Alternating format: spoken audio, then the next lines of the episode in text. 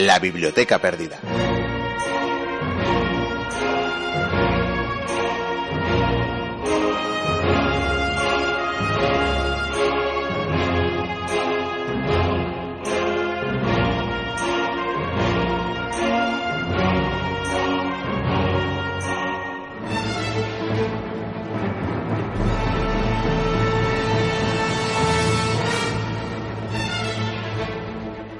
Las historias sobre los santos y el arte que se emplea para ilustrarlas provienen de muy diversas corrientes. Algunos santos vivieron mucho antes de que se tomaran referencias históricas precisas, y algunos son tan legendarios que no hay forma de verificar su existencia. Otros, obviamente, son conocidos por sus escritos, y se ha dejado constancia de las vidas de unos pocos gracias a aquellos que les conocían bien. Bienvenidas, bienvenidos a la Biblioteca Perdida.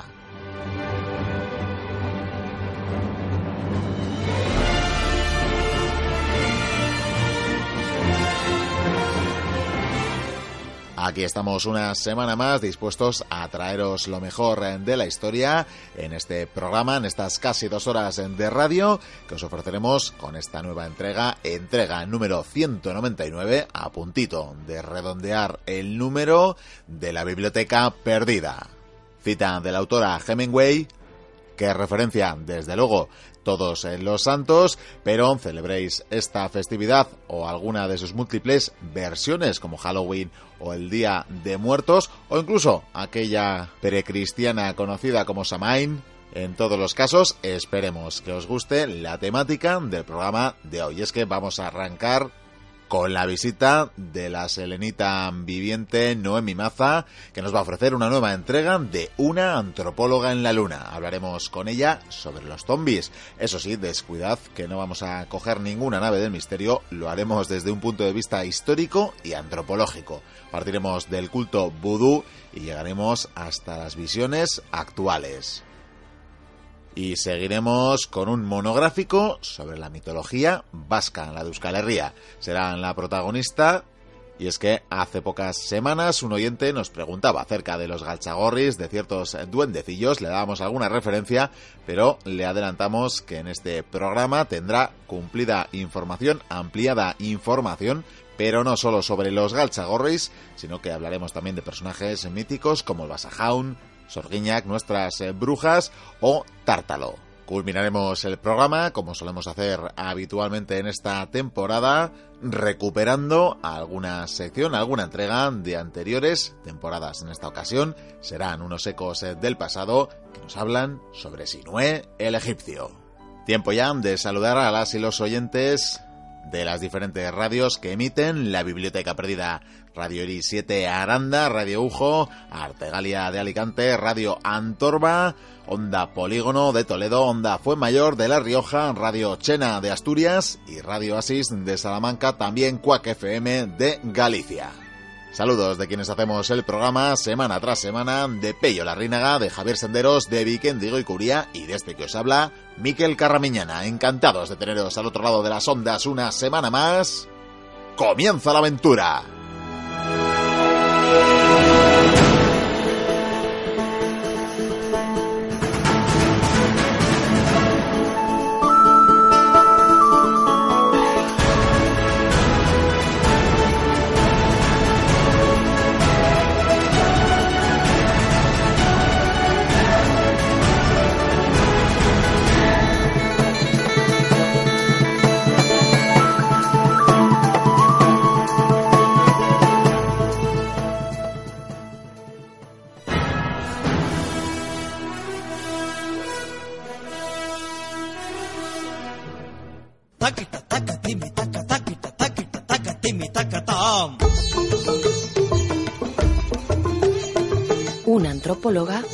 Luna.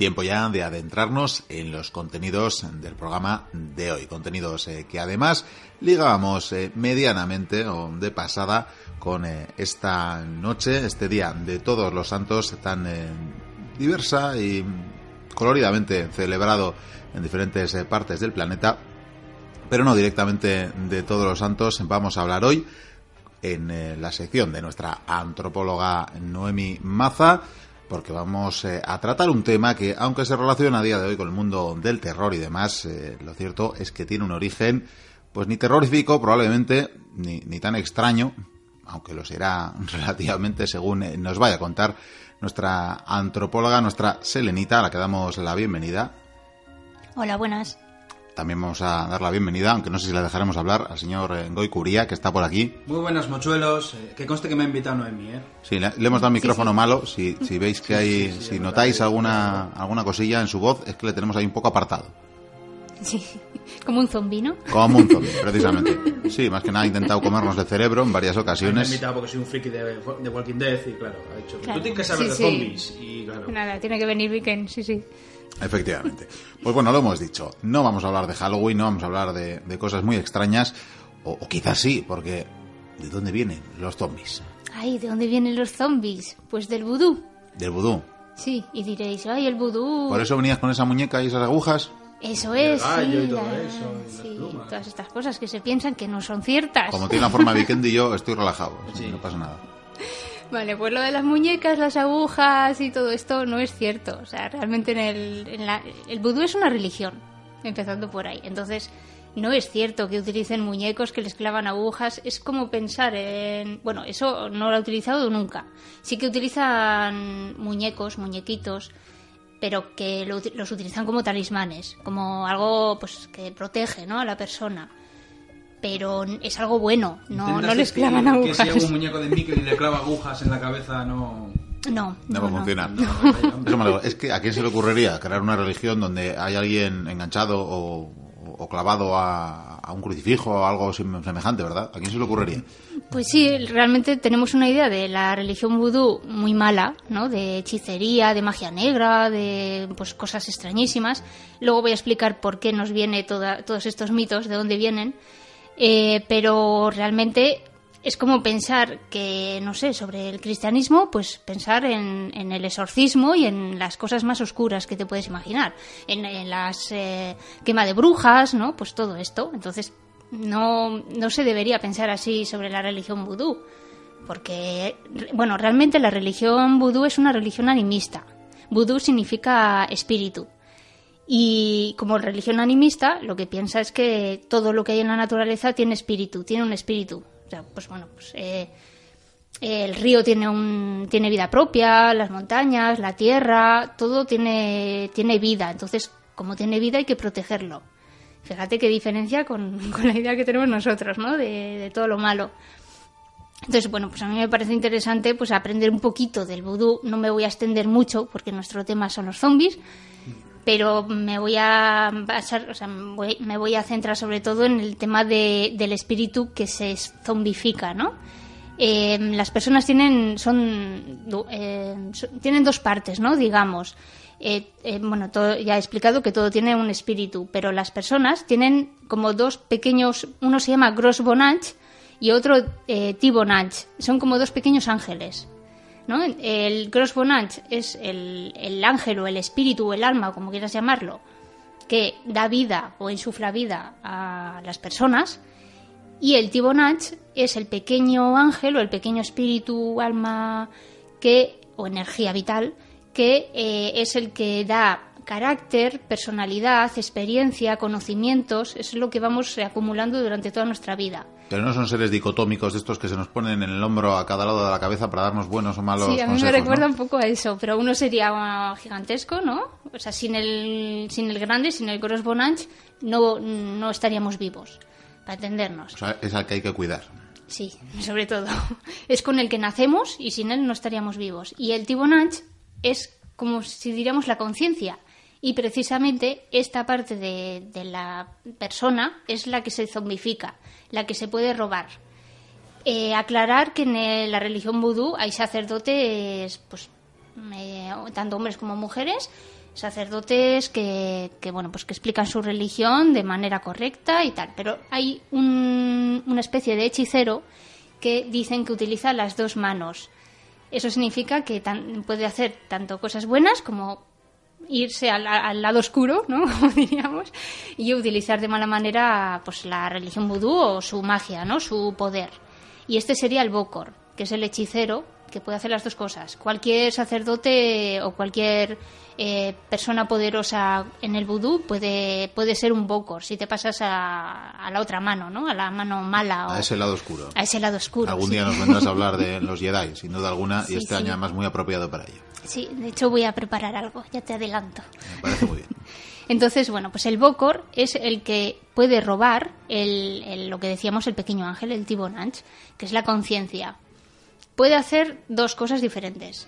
Coger esta, este Tibonanch, meterlo en una urna o en un, un bote o lo que sea y venderlo, alquilarlo, empeñarlo, regalarlo, puede hacer lo que quiera. ¿Para qué querría una persona un Tibonanch de alguien? Bueno, pues por ejemplo, si una persona tiene un, un, comercio y ve que un vecino suyo tiene el mismo comercio y tiene mucho éxito. Y dice, joy, a mí me gustaría tener el éxito que tiene, que tiene esa persona, ¿no? Bueno, pues le llama al, al Bocor y le dice, ¿me puedes traer el Tibonach de esa otra persona para traerlo a la, a la tienda y tener yo el mismo éxito? Qué puñetero. Y es lo que hace. Qué puñetero. Entonces, bueno, pues, o, por ejemplo, eh, también existen casos de un estudiante quiere tener éxito en sus exámenes, en sus pruebas, y le pide al Bocor que le robe, también puede robar parte del Tibonanch, no toda, una partecita de, de un estudiante que tenga pues buenas, buenas notas y se lo coloca en, en el lápiz o en el boli y eh, los exámenes. Él solo ya se, explaya a gusto. ¡Ay, qué maravilla! ¿Y luego esto se puede recuperar? ¿O ya el trozo que te quitan o el que no se, se puede recuperar nunca. Vaya. Esa es la pega que tiene. No se puede recuperar. Entonces, bueno, pues allí si alguien, si veían en, en, en los países que tienen esta religión vudú, si ven que alguien está un poco Em, despistado o, bueno, pues está un poco, le falta un hervor, como decimos aquí, pues bueno, pues será que le han quitado parte del Tibonach o, o entera. Cuando eh, un Bokor le quita eh, todo el Tibonach de alguien, ya le zombifica. O sea, el cuerpo se queda zombie. Ese es el zombie. O sea, ese es el, el producto zombie. Que conste y luego discreparé muchas cosas con Noemi, ¿eh? En muchas. Sí, sí, sí, sí. A que te quitamos el Tibonanches. A mí me han quitado varias veces el Tibonanches, ¿eh? Y te juro que no vuelve. Yo creo que todos hemos tenido esa, cosa de me falta algo. No sé dónde saben y miras al de al lado. Este me ha quitado el Tibonanches. Este, sí. Por, cierto, ¿dónde se, ¿dónde se practica esta religión, el vudú? Que lo, atribuimos siempre a un lugar inexacto en África y no sabemos eh, eh, exactamente dónde el, viene. El vudú es una mezcla, es eh, lo que, a ver, es una mezcla entre las religiones del África Occidental que llevaron los esclavos Haití, entonces es una mezcla entre esas, religiones africanas y el cristianismo. El caso es que, claro, tenían que. estaba prohibido, los esclavos no, no tenían prohibido pues eh, eh, seguir con las prácticas de estas religiones, ¿no? Entonces, ¿qué hacían? Pues esconderlas, hacían una mezcla entre dioses del cristianismo y, o, bueno, dioses o, santos del cristianismo y estas eh, religiones africanas. Y pues por ejemplo de la bueno los orisas no de la de religiones africanas los orisas que en el vudú son loas que son pequeños dioses. Entonces bueno pues hacían una mezcla ahí para poder seguir con las prácticas de su religión africana pero que no, no les prohibieran del todo, ¿no? bueno, esto de integrar eh, paganismo y cristianismo, ¿verdad? Como que lo hemos hecho, yo creo, en, en, todos los países del mundo. Eso es. Entonces, bueno, y encima, pues los esclavos eh, lo tenían mucho más difícil. Eso voy a explicar ahora mismo. El caso es que, bueno, pues sí, vienen de, de las religiones africanas. Eh, es como un poco también como el candomblé y todas estas también que son un poco mezcla, ¿no? Entre unas eh, religiones africanas y el cristianismo. Entonces, bueno, también existen los zombies en, África. De hecho, eh, voy a contar una, una, anécdota de un antropólogo que estuvo entre en Camerún, estuvo entre los Bakweri, y ahí se dio cuenta de que también existían los zombies o algo parecido a los zombies, claro, nosotros lo llamamos así, pero bueno, allí pues lo llaman de otra manera. Zombie, por cierto, significa eh, espíritu, creo. Eh, bueno, espíritu en algunas en algunos idiomas y en otras algo parecido, demonio en, algunas otras, bueno, hay bastantes eh, significados. Eh, pero en Camerún, este antropólogo, a este antropólogo le dijeron que zombie significaba dar en prenda o empeñar. Y tiene un poco relación con, lo, con lo que he explicado antes, el Bokor que, podía empeñar o, alquilar el, el, pequeño espíritu este, ¿no? La conciencia de alguien. Entonces, bueno, pues eso es lo que hacían allí. El caso es que lo curioso de Camerún, que es por eso lo quería contar, es que eh, este antropólogo iba caminando por, por, la calle de, por las calles de Camerún y se daba cuenta de que había mucho dinero en el suelo. Y decía, jolín, o sea, hay billetes, hay, hay monedas y nadie lo coge. ¿Qué, ¿Qué ocurre aquí, no? Entonces preguntó, oye, ¿qué, ¿qué, por qué hay dinero en el suelo y nadie lo coge? Me parece, si aquí hay ¿no? pues gente que lo necesita. Y le dijeron, no, es que hay, se cree que ese dinero es un señuelo porque el que coja ese dinero puede ser incluso zombificado por, por amos blancos.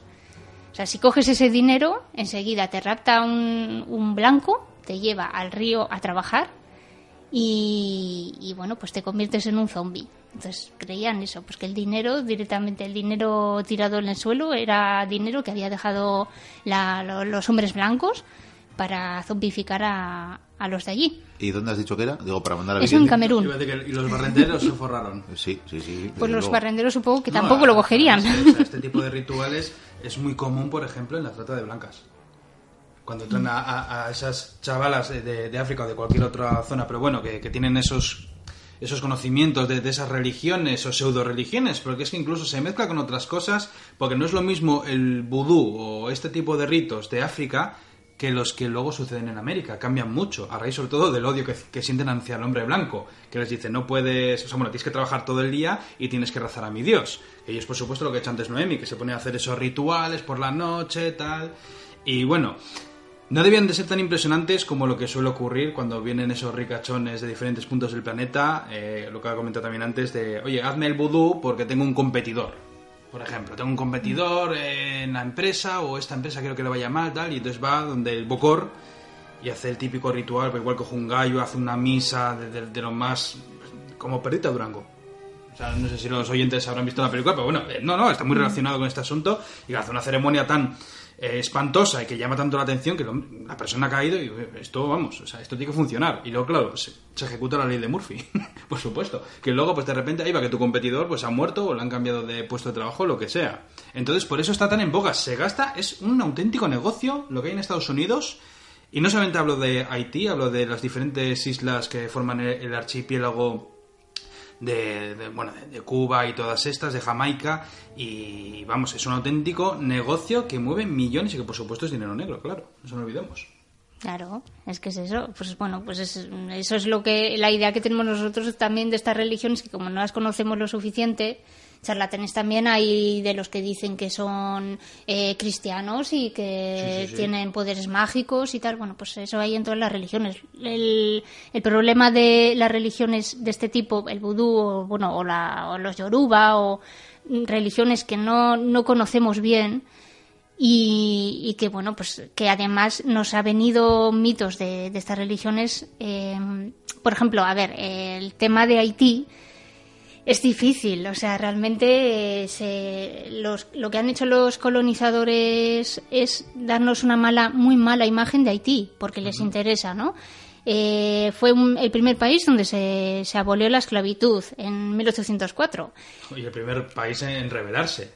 Eh, a eso me refiero. En conseguir la independencia. De hecho, ahí murió el cuñado de Napoleón, por cierto. Sí, es verdad. sí. Entonces, bueno, pues que... Fueron los primeros que tuvieron que pensar, ¿qué hacemos?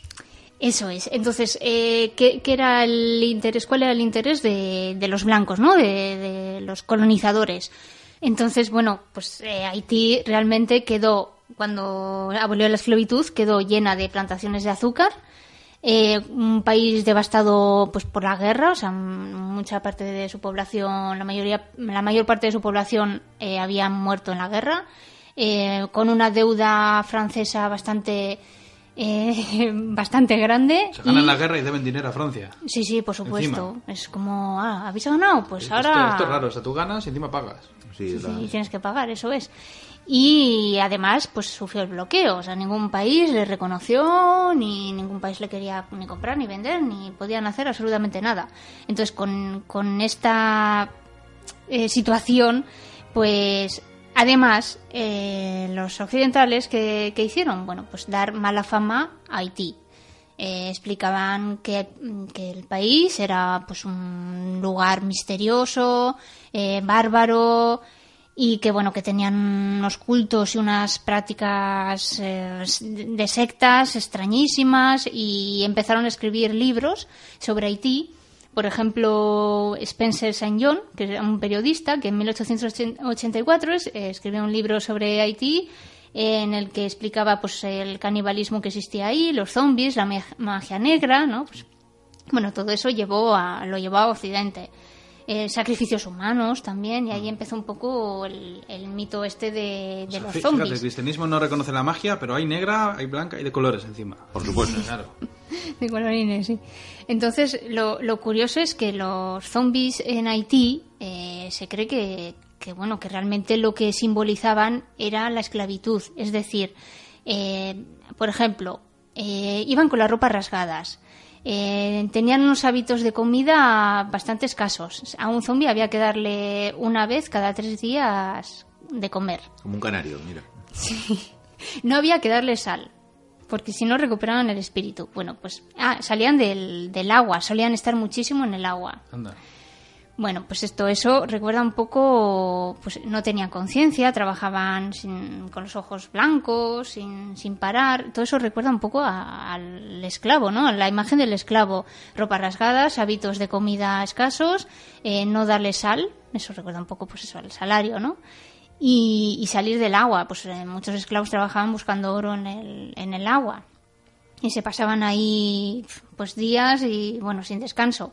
Eh, a los esclavos se les quitaban las, las, todas las pertenencias, se, se, les deshumanizaban completamente.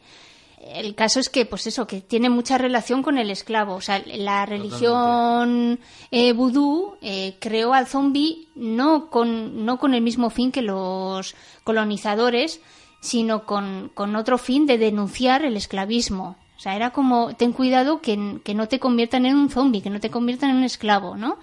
Y pues porque eso porque no tenían no podían hablar en su propio idioma lo tenían prohibido. No podían ser enterrados. O sea los primeros años los colonos prohibieron a, a los de Haití a, a, los que a los esclavos de Haití que no no podían ser enterrados.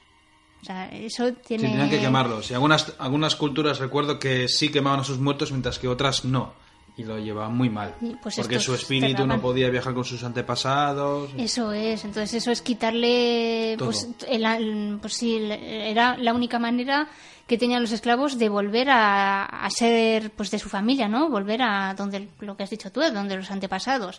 Pues no les podían enterrar. Entonces, bueno, pues imagínate con esta situación pues bueno, pues eh, ellos que tenían pues miedo a convertirse en zombies, a no les dejaban morir en paz, que son los muertos vivientes, ¿no? Serán muertos vivientes.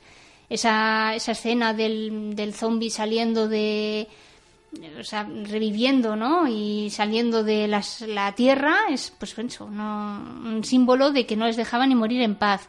Eh, no podían hacer uso de, de, su cuerpo, o sea, tenía, no podían hacer uso de su cuerpo y tampoco de su mente. O sea, eso ya es eh, que el miedo a vale, yo soy un esclavo y trabajo a destajo, pero mi mente no la vas a esclavizar. Bueno, pues el zombie estaba también esclavizado de la mente. O sea, todo eso es el símbolo de, de lo que era el zombie. Hay casos ¿eh? de algunas personas que han conseguido salir de ese mundillo del zombie y han contado eh, que en algunos casos, algunas veces, pues sí tenían conciencia de lo que estaban haciendo, pero aún así no, no eran capaces. Como si una magia invisible les obligase a seguir trabajando. Sí, claro, tú hablas del tema de las vas drogas. a una discoteca, le cuentas a alguien algo y también, pues igual, te hace lo mismo. O sea, la magia tiene, se hace en laboratorios.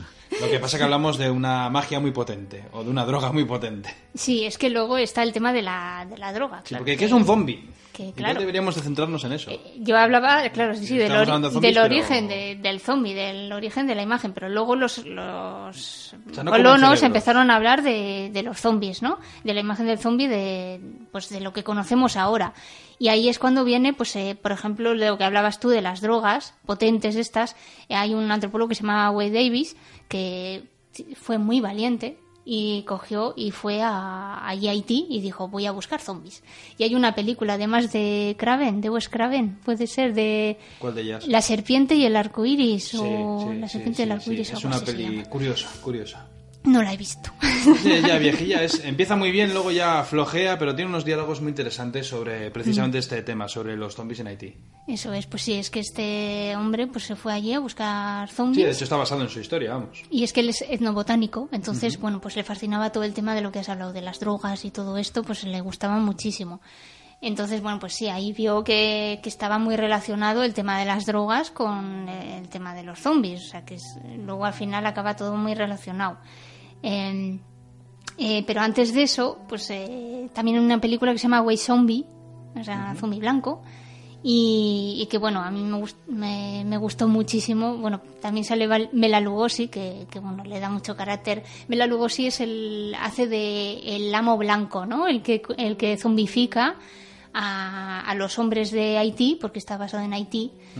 Y, y bueno, pues parece también un poco vampiro, porque Bela Lugosi siempre hace de Drácula. Rol, efectivamente. Así acabó el pobre. Sí, día tenemos que contar lo es que pasó. Sí, pues estaría bien. ¿Sabes lo que dijo quién era? Este Price, creo que era. No sé si era él o bueno, otros textos que hacían películas de miedo decían cuando estaban enterrando, oye, ¿no deberíamos de clavar una estaca? Por si acaso. Por si acaso. efectivamente. Pues yo hace poco me he enterado de que Bela Lugosi y nació en, en un cerca de Transilvania. Pero eso es seguro 100%. Bueno, mirándolo en internet. En internet hay de todo. Sí, ¿verdad? No sé. Bueno, yo lo dejo ahí. Eh, el caso es eso, que a mí me gustó mucho esa película porque eh, en un momento dado, una escena, eh, Bela Lugosi, que es el, el amo, ¿no? El amo blanco, eh, bueno, pues se encuentra con otro blanco, ¿no? Y, le dice- y claro, el, el compañero este le dice, ¿qué has hecho con estos hombres, no? Y Bela Lugosi le dice, hombres, estos no se preocupan por las horas extra. ¿No? Entonces, es muy buena esa imagen porque digo, bueno, pues sí, pues es que eran zombies, pues eso, que trabajaban sin descanso y sin preocuparse por las horas extra. Entonces, ese es el, el símbolo. ¿Y de cuánto dices que de cuándo era la película? Pues es curioso porque la película es de, eh, bueno, es de después, eh, bueno, realmente, a ver, el, el libro en el que se basa la película es de- del 29, o sea, de la crisis del 29 de la Gran Depresión. Y esta película se hizo dos, tres años después. O sea, justo está en, O sea, después de una en gran medio de la Gran Animó a la Depresión. población. Después de una gran crisis, alguien diciendo que no se preocupan por las horas extras los zombies. Eso me es Sí. muy moderno, es eso. Sí, sí, entonces Muy, muy moderno. yo quería unir esto pues con, con eso de que realmente lo- los zombies siempre aparecen en todas las crisis. en todas las crisis que, que estamos pasando pues aparecen, ¿no? Desde el- la Gran Depresión, siempre que hay una crisis, aparece el- otra vez el mito del zombie. Estás Los zombies que- y los fantasmas. ¿Estás diciendo que Walking Dead debe su éxito a esta crisis? Sí, también. o sea, Pues sí, hay un estudio Curioso. sobre eso, ¿eh? Por cierto. Impresionante testimonio. Hmm. Entonces, bueno, pues es un poco el símbolo, pues eso, de la pérdida de identidad y de, de, pues eso, nos sentimos un poco zombies todos. Oye, ¿y qué le pasó a ese hombre con los polvos de zombie o eso? ¿Los probó? o- Sí, pues Oh, uf, sí, sí, los probó. Bueno, escribió un libro que luego dicen que no era muy objetivo porque daba recetas, pero a veces pues los pocos le decían, no, tienes que poner tripas de rana, otros decían, no, son tripas de caracol. Otro... Entonces él, como etnobotánico, pues bueno, pues lo intentó, pero se juntaba mucho con los mitos.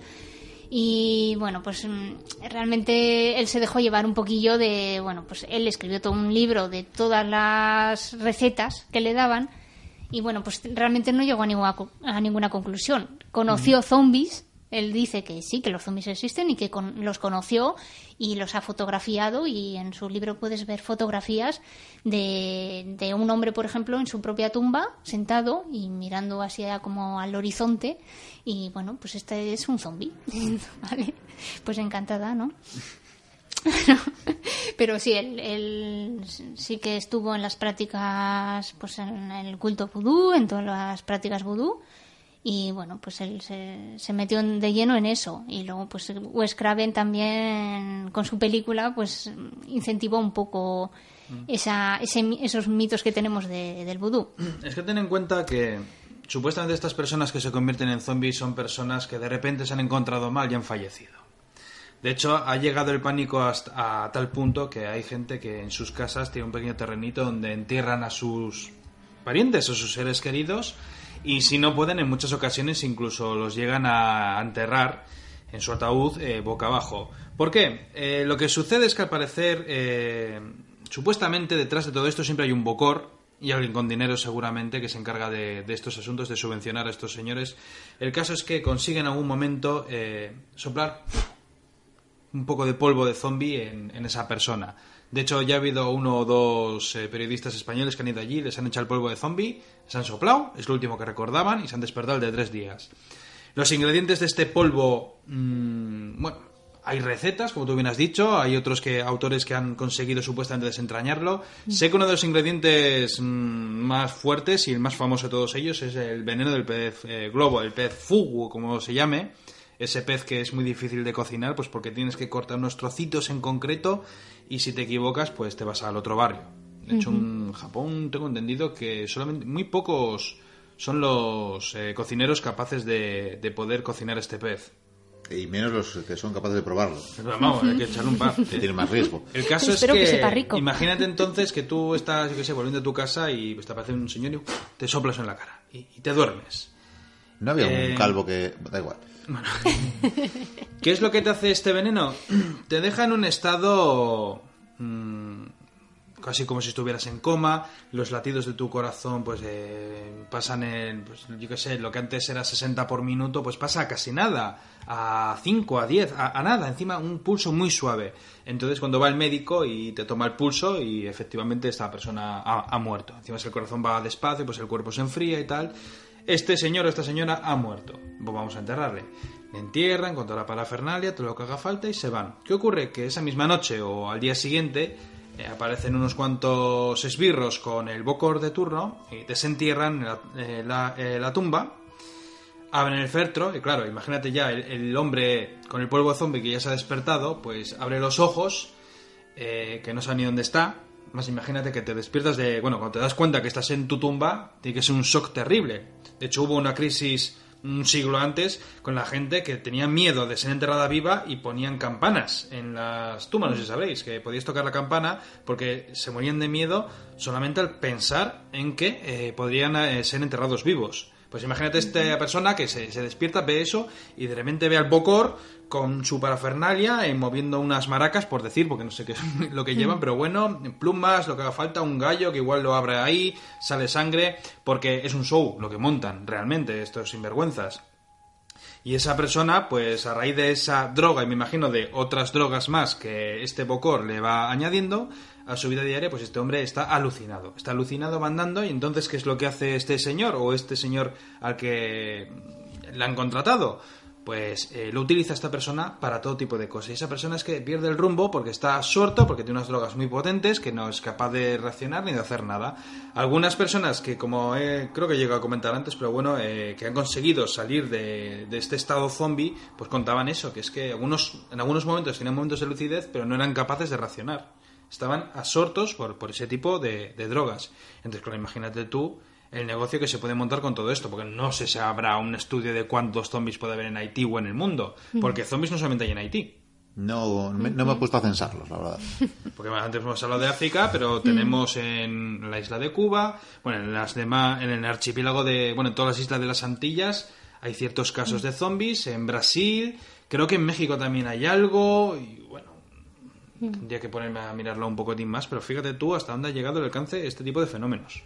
Lo curioso de, de, los zombies, de la diferencia entre los zombies africanos y los zombies haitianos, eh, es que los zombies eh, haitianos en Haití eh, se les acusa de, de, zombies a las personas que son avar, eh, que tienen avaricia, que son ávaras y que quieren riqueza por encima de los demás. Entonces es un poco acusar a, al, al hombre blanco. No, no, no a, es que... a, a, sus compañeros también, al vecino, a un vecino que ven que tiene mucho éxito, pero porque uh -huh. no quiere eh, pues compartir o no es solidario o no quiere saber nada de sus vecinos, se, seguramente será un zombie. ¿no? Seguramente Ese es el verdadero, sí, sí. ese es el verdadero zombie en Haití. Sin embargo, en África no. En África es eh, todo. mm, vamos, tenemos miedo porque nos zombifiquen a nosotros y nos conviertan en esclavos y tal. Entonces ahí es, existe esa diferencia. Bueno, pues ya se sabe, pues lo que he comentado antes, que Haití hay mucha mucho espíritu de tenemos que trabajar todos en conjunto para sacar esto adelante. Entonces acusaban a- de zombie al que al que se pasaba por o sea, que estaba por al, que- al que quería estar por encima de los demás. ¿no? como que Algo brujas casi. Eso es, sí. Entonces, bueno, pues, pues ahí hay un poco de diferencia. Cada país, cada cultura utiliza el mito del zombie a su manera, ¿no? Para sus intereses. Eso también. Luego está el tema de las drogas y tal, pero es que realmente en la- los países que u- u- no utilizan drogas duras somos minoritarios. Eso, pues, empezando por ahí. O sea, no- cada cultura también utiliza su- sus drogas. Nosotros utilizamos pues el alcohol y el café. Y la tele. No, y- Y así nos esclavizamos también. Eh, tengo entendido que es tele, posible llegar a, a fabricar zombies, por así decirlo, eh, sin necesidad de estas drogas, sino de otro tipo de elementos desconocidos. Entonces, claro, además yo creo que en parte jugaban un poco con esto, porque cuando estaban a merced del hombre blanco, estas gentes, estos chamanes que encima pues, se- se mezclaron en las religiones, pues intentaba hacer todo tipo de esoterismo, podríamos llamarlo así, eh, para combatir al hombre blanco, porque era lo único que tenían. Era eso, coger las antorchas e intentar prender fuego a, a- a las casas de, de los hombres blancos que, que les estaban explotando. Entonces, claro, me imagino que además no sería extraño que incluso el hombre blanco consiguiera hablar con ellos para conseguir que sus propios trabajadores trabajen más. Más y gratis. Luego, al haber expulsado a estos hombres blancos, eh, claro, se ha quedado también el mito, como tú bien has dicho, de que esta gente es malvada, es no sé qué, no sé cuánto, pero claro, oye, que había brujos que hacían cosas malas, oye, que no sé qué, oye, que no sé cuánto, y es lo que comentaba antes, que por eso ahora hay un turismo, hay un turismo, o sea, brutal, de, de- de gente de, de éxito que va allí, hasta famosos, tengo entendido, de Hollywood, atentos al dato, de, de ir allí eh, para conseguir eh, ese empujoncito gracias a esa, bru- a esa bueno, brujería, por llamarlo así, que por supuesto para nosotros es mala, malísima, mala.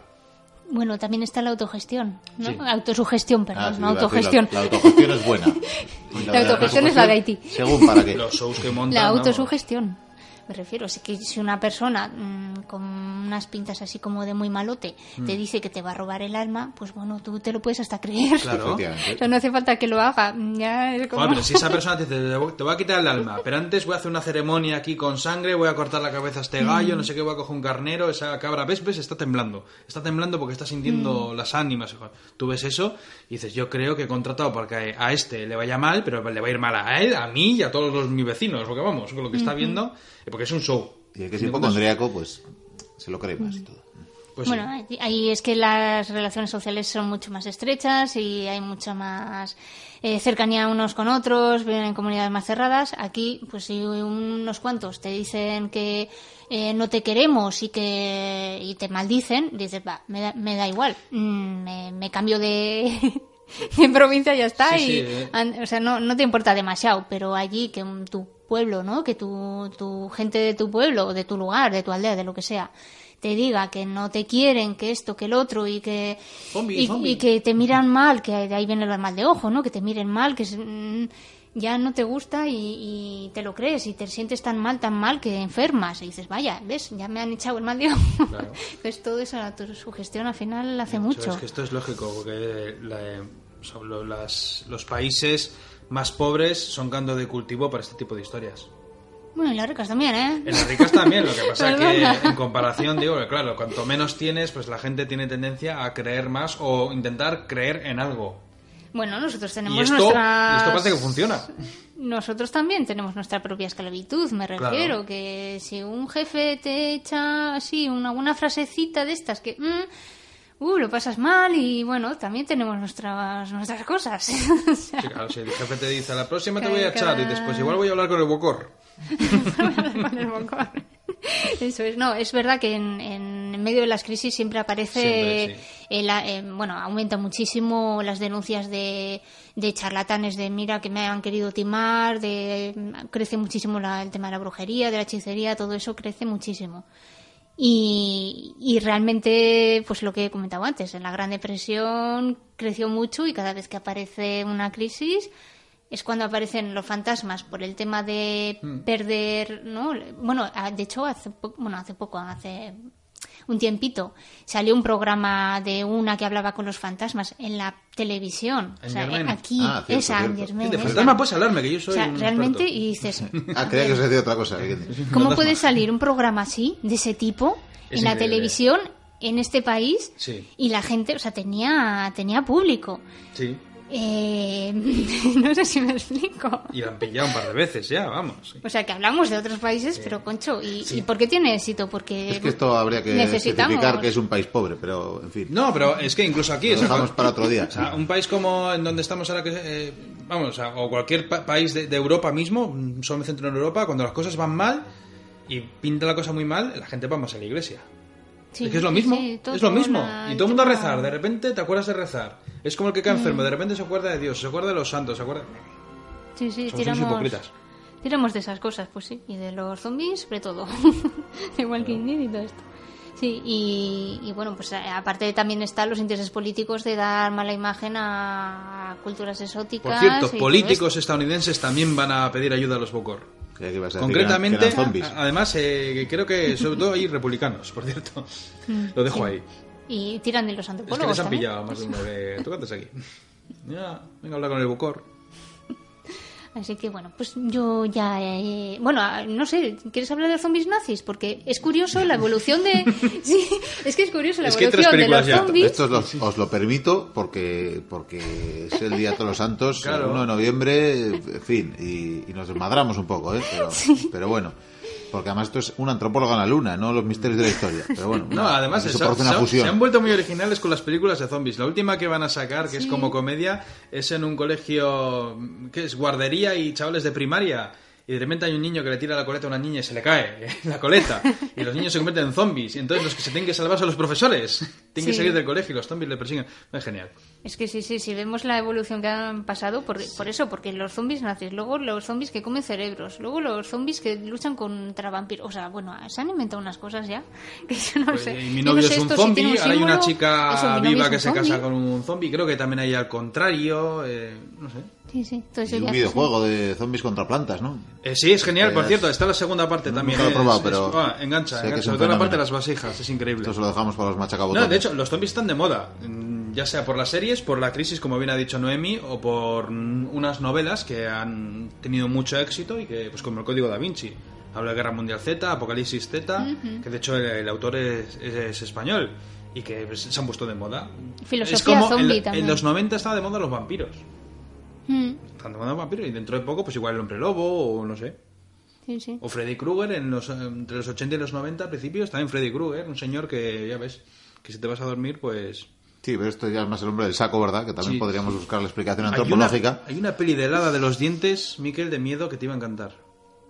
Sí. O sea, de eso venías disfrazado la O semana sea, pasada. el ratoncito Pérez, los Estados Unidos pues no tienen helada de los dientes. Y resulta que es un bicho, un ser negro oscuro que si la ves va por ti y... Y te arranca los dientes. No, no, pues que si te, a oscuras te araña, te pega, entonces tienes que estar todo el día con luz. Ese es. Es terrible. Bueno, como estáis divagando, yo Sí, voy a dejar sí. una reflexión para finalizar esto. Sí, por favor, que alguien ponga orden aquí. Que a mí me gustan los monstruos. Mi reflexión es, ¿qué es mejor? ¿Los muertos vivientes o los vivos murientes? Ahí lo dejo. Yo iba a llamarles no muertos, que es lo que se les llama, pero bueno. Y yo paso palabra, así que vamos a dejar a nuestros eh, mochuelos, a nuestras mochuelas, que respondan. Y, y esto no se ha acabado, porque el programa continúa y hablaremos de... Leyendas. No, no- no- no nos meteremos en camisas once varas en esta, en esta noche que algunos estarán celebrando la noche de los muertos, pero tenemos oyentes en todo el mundo, entonces Sí. otros Halloween, eh, otros eh, pues eh, todos los santos, eh, sin más, y hablaremos de mitología, aunque en este caso nos Seres, vamos para casa y vamos a barrer para casa, Sí, ¿verdad? sí, además nunca hemos hablado de nuestra tierra. Hombre, alguna cosilla hemos contado. Alguna cosilla ha entrado, pero, pero oye, poca, pero poca. es- Hace, no, hace no mucho esta temporada hablamos de los agotes, que era de, nuestra tierra más que Estamos haciendo un programa de seres, ¿eh? de seres. De seres. sí. Pero bueno, vamos a, vamos a despedir eh, por lo pronto a nuestra querida antropóloga. Le dejamos volver a, a su luna, donde espero que no haya zombies. No, no, no. En la luna no hay zombies. Habitantes 1. Habitantes uno. Bueno, pero, pero qué calidad de habitantes. En fin, seguimos con el programa.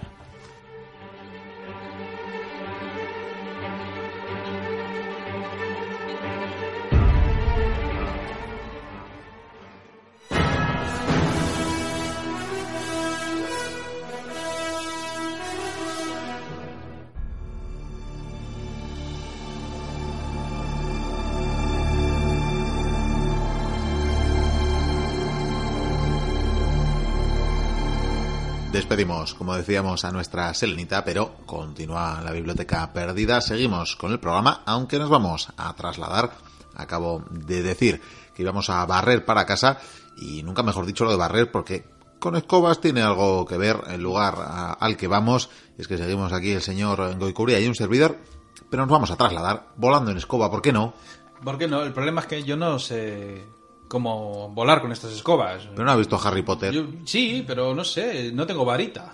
Bueno, pues te la inventas. O sea, vamos a, no sé, nos cambiamos de ropa o algo. Sí, sí, vamos a ponernos unas túnicas oscuras, no sé, pelucas, pelucas rizadas de colores hay que ponerse.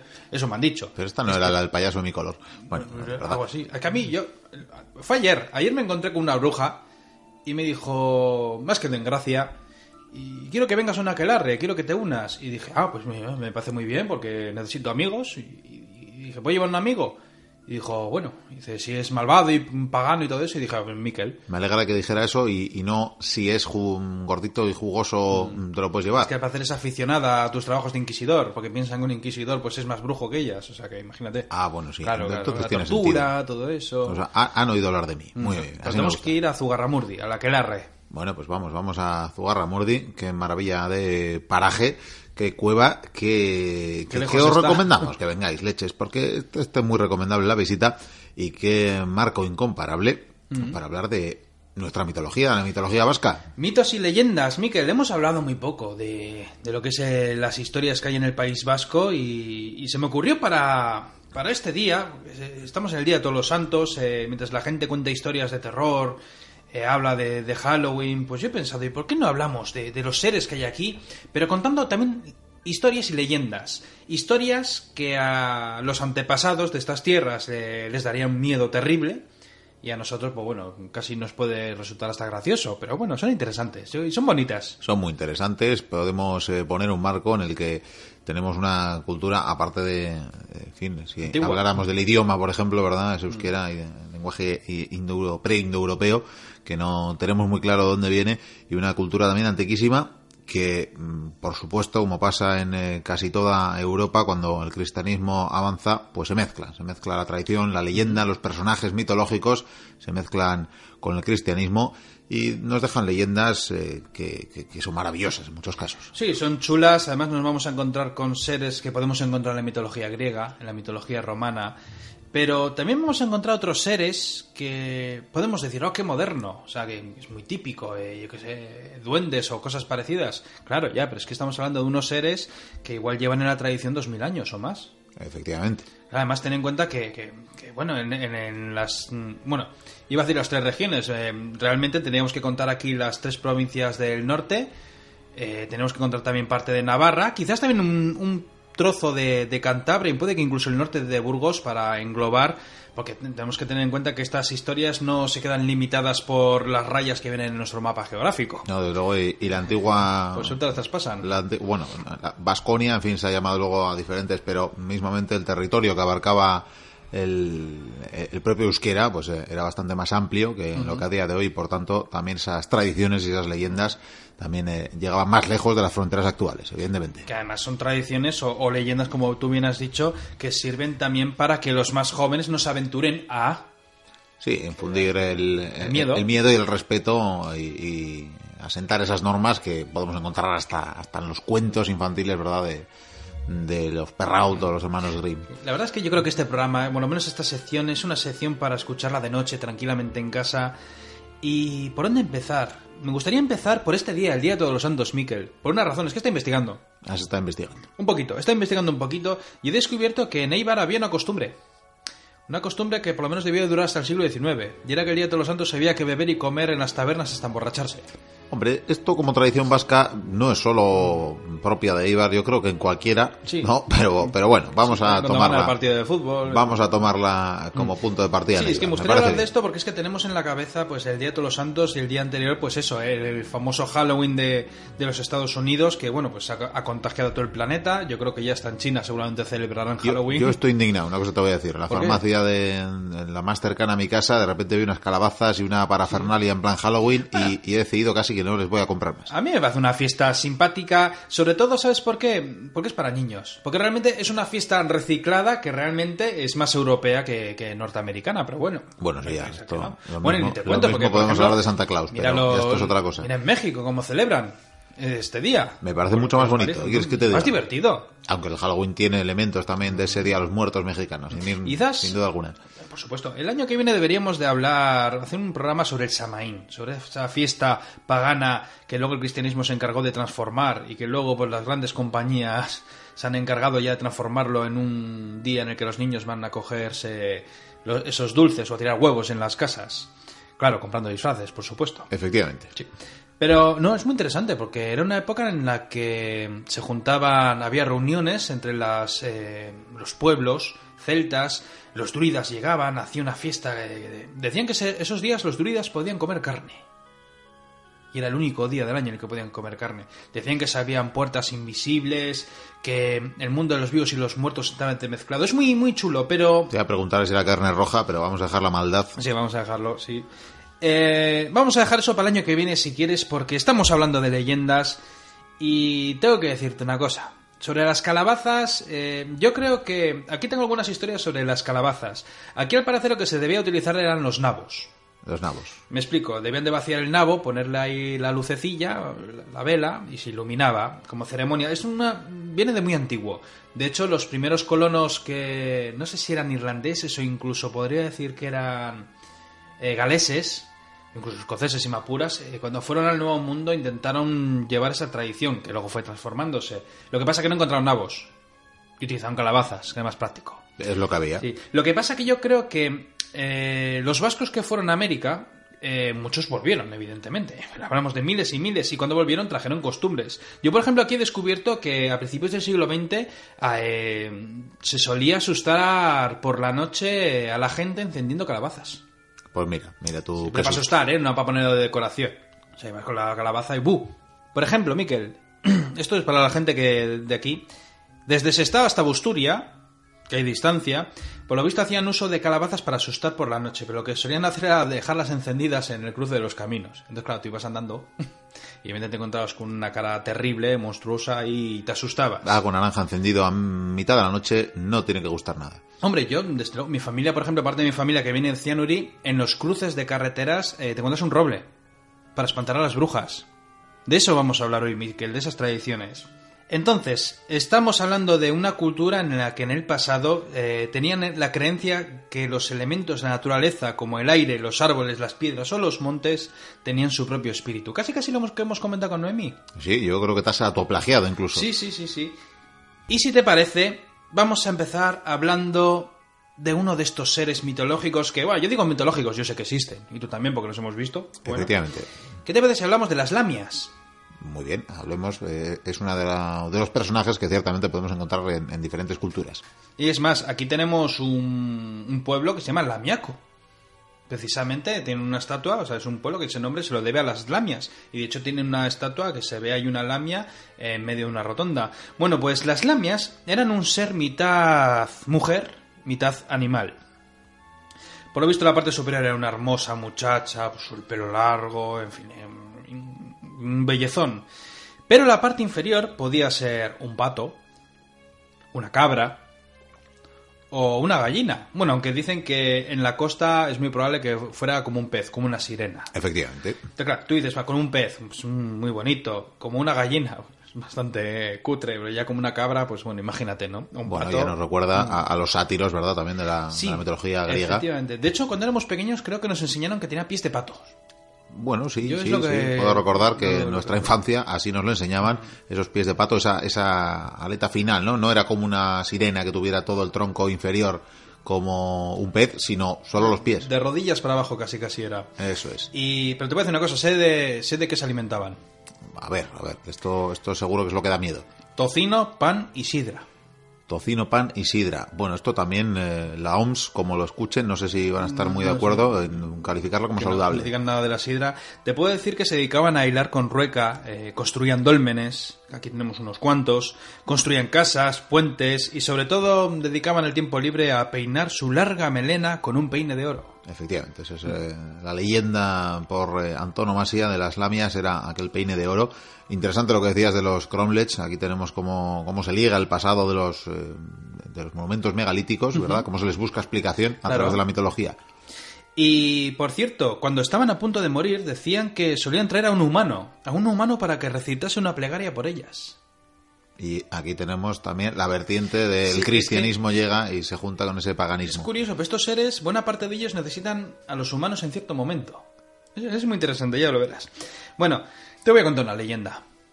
Te voy a contar una cuéntame. leyenda, la primera de esta noche. Cuentan que había un pastor, y este pastor eh, tenía un rebaño de, ovejas, y resulta pues que un día descubrió, eh, estaba en un bosque con el rebaño que se movían bastante, y de repente las lamias volaron por los aires, volaron alrededor suyo, y él espantado en principio, eh, ¿qué es esto? ¡Qué miedo! Y resulta que descendieron y hablaron con él, él conversó con ellas, se llevó muy bien, y se enamoró de una de ellas. Se enamoró de una de ellas y decidieron casarse.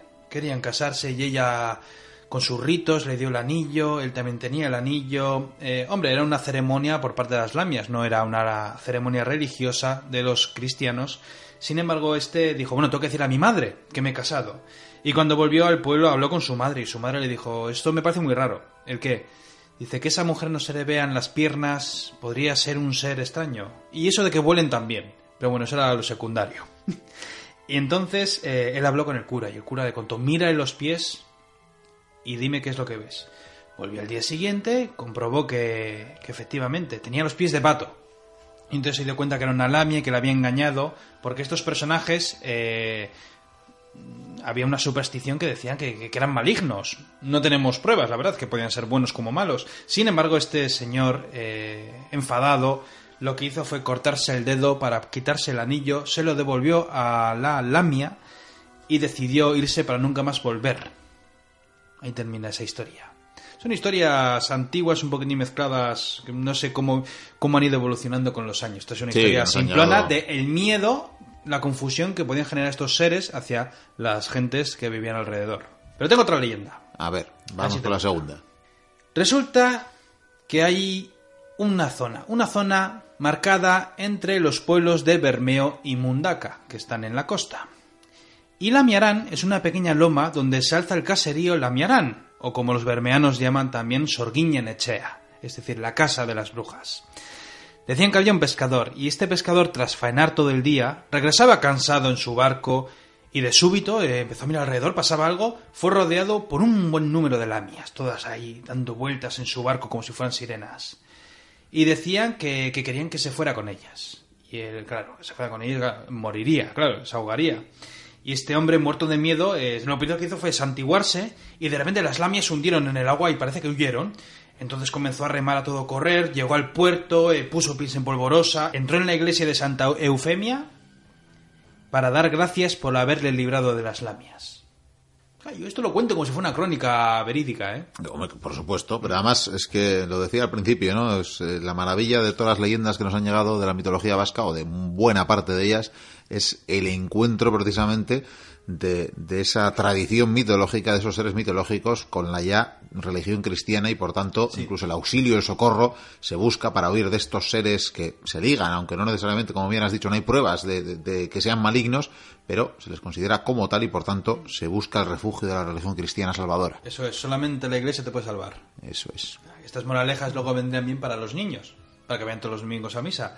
Pero te voy a contar una tercera leyenda sobre las lamias. Por cierto, no tengo leyendas para todos los personajes. De hecho, he cogido un puñado de seres y me dejo muchos en las estanterías. Te voy a hablar del pueblo Yabar. Eh, que está en Nafarroa, no sé si en la parte del norte, y había una lamia que estaba a punto de dar a luz. Y habló con sus compañeras y le dijo que buscasen a una comadrona. Ya ves, necesitan a los humanos, por lo visto. Estas fueron al pueblo, buscaron a una comadrona, la trajeron, ayudó al parto y hubo un nacimiento. Nació una niña, como no puede ser de otra manera, Y las lamias esta- estaban felices. Eh, qué bien, eh, que nos has ayudado. Y vamos a invitarte a comer. Vas a comer unos manjares exquisitos. Y efectivamente, todo estaba riquísimo. Unas comidas maravillosas. Los mejores bebedizos. Bueno. Y la comadrona estaba tan contenta comiendo esas cosas tan ricas que decidió guardarse un pan blanco para su familia. Para decirles, mirad, vais a comer comida también de las lamias. Resulta que tras haber comido en abundancia, las lamias eh, le regalaron una rueca y un uso de oro, de oro puro, y le dijeron, con esto crearás las mejores prendas del mundo, los más maravillosos. Pero estás advertida. Una vez te marches de aquí, no debes volver la vista atrás ni una sola vez. La comadrona sintió feliz, pero cuando fue a levantarse de la silla Miquel, no pudo levantarse. Parecía que estaba pegada al asiento. Las lamias la preguntaron, ¿Has cogido algo que no sea tuyo? La comadrona entonces lo que hizo fue sacar el panecillo blanco de su bolsillo. Y ellas dijeron, Nadie puede salir de aquí con algo que no le hayamos regalado nosotras. La comadrona, claro, se puso nerviosa, se comenzó a disculparse, cogió la rueca y el uso de oro y salió de allí corriendo. Que ya ves tú cómo puedes correr con todo eso encima, pero y, bueno. no, y no miro atrás, efectivamente. Claro, pero resulta que cuando estaba a punto de cruzar el puente, que- era el puente que ya le llevaba hasta su pueblo, eh, claro, miró temeroso atrás por si la estaban persiguiendo. Y al mirar para atrás vio que no había nadie, pero de súbito el uso de oro desapareció. Ella se, se quedó aún, vamos, patidifusa. Bueno, cogió la rueca con todas las fuerzas que tenía y siguió corriendo, siguió corriendo. Ella sabía que la estaban pisando los talones. Y cuando ya tenía el pie dentro de su casa, miró de nuevo atrás para ver si la iban a coger. Y la rueca de oro también desapareció. Vaya, por. Ya ves, no le hicieron caso. No le hicieron caso. Claro, bueno, esto lo de no mirar atrás, ¿verdad? También eh, tiene su vertiente Bíblico, bíblica. Claro. Te voy a hablar de otros personajes. Estos además un oyente nos preguntó por ellos. Hombre, hombre, los, que- los galchagorris. Por supuesto, los galchagorris. Eh, los amigos del capitán Álvaro Pellón y salvadores del vizcaíno. Los calzas rojas, que sería su traducción al castellano, eran duendes pequeños. Que también los duendes eh, aquí se llaman los irachoak, duendecillos. Lo que pasa es que un iracho eh, podía tener cualquier forma. La verdad es que siempre pensamos en seres pequeños, pero en ningún momento dice si son grandes o pequeños, pueden tomar cualquier forma. El caso es que estos duendecillos vestían unos pantalones rojos, y es por ello que les llamaron calzas rojas, galchagorris. O pracagorris también. Pracagorris también, sí. De hecho, yo así les conocía de Que pequeño. sería exactamente igual, el mismo significado. Bueno, pues sobre estos personajes dicen que en algunas ocasiones se transformaban en insectos. Me imagino que para pasar desapercibidos. Eh, eran juguetones, amigables y muy hábiles en todo, Miquel. En todo, en absolutamente todo. Su dueño los guarda en un alfiletero o en una caja pequeña y cuando los saca, su único objetivo en la vida de estos seres es, es trabajar para su amo. ¿Qué ocurre? Comienzan a dar Un vueltas poco zombies, ¿eh? También. Sí, sí, pero bueno, pero estos más raros, porque los sacas del alfiletero, comienzan a dar vueltas alrededor de tu cabeza, preguntando una y otra vez qué quieres ordenarles. Trabajan por la noche, a destajo, sin parar, y por la mañana vuelven a la cajita. Y te voy a contar una leyenda. Que yo creo que te, eh, esta igual es mi favorita, ¿eh? Ya verás. Hablamos de Zarauch.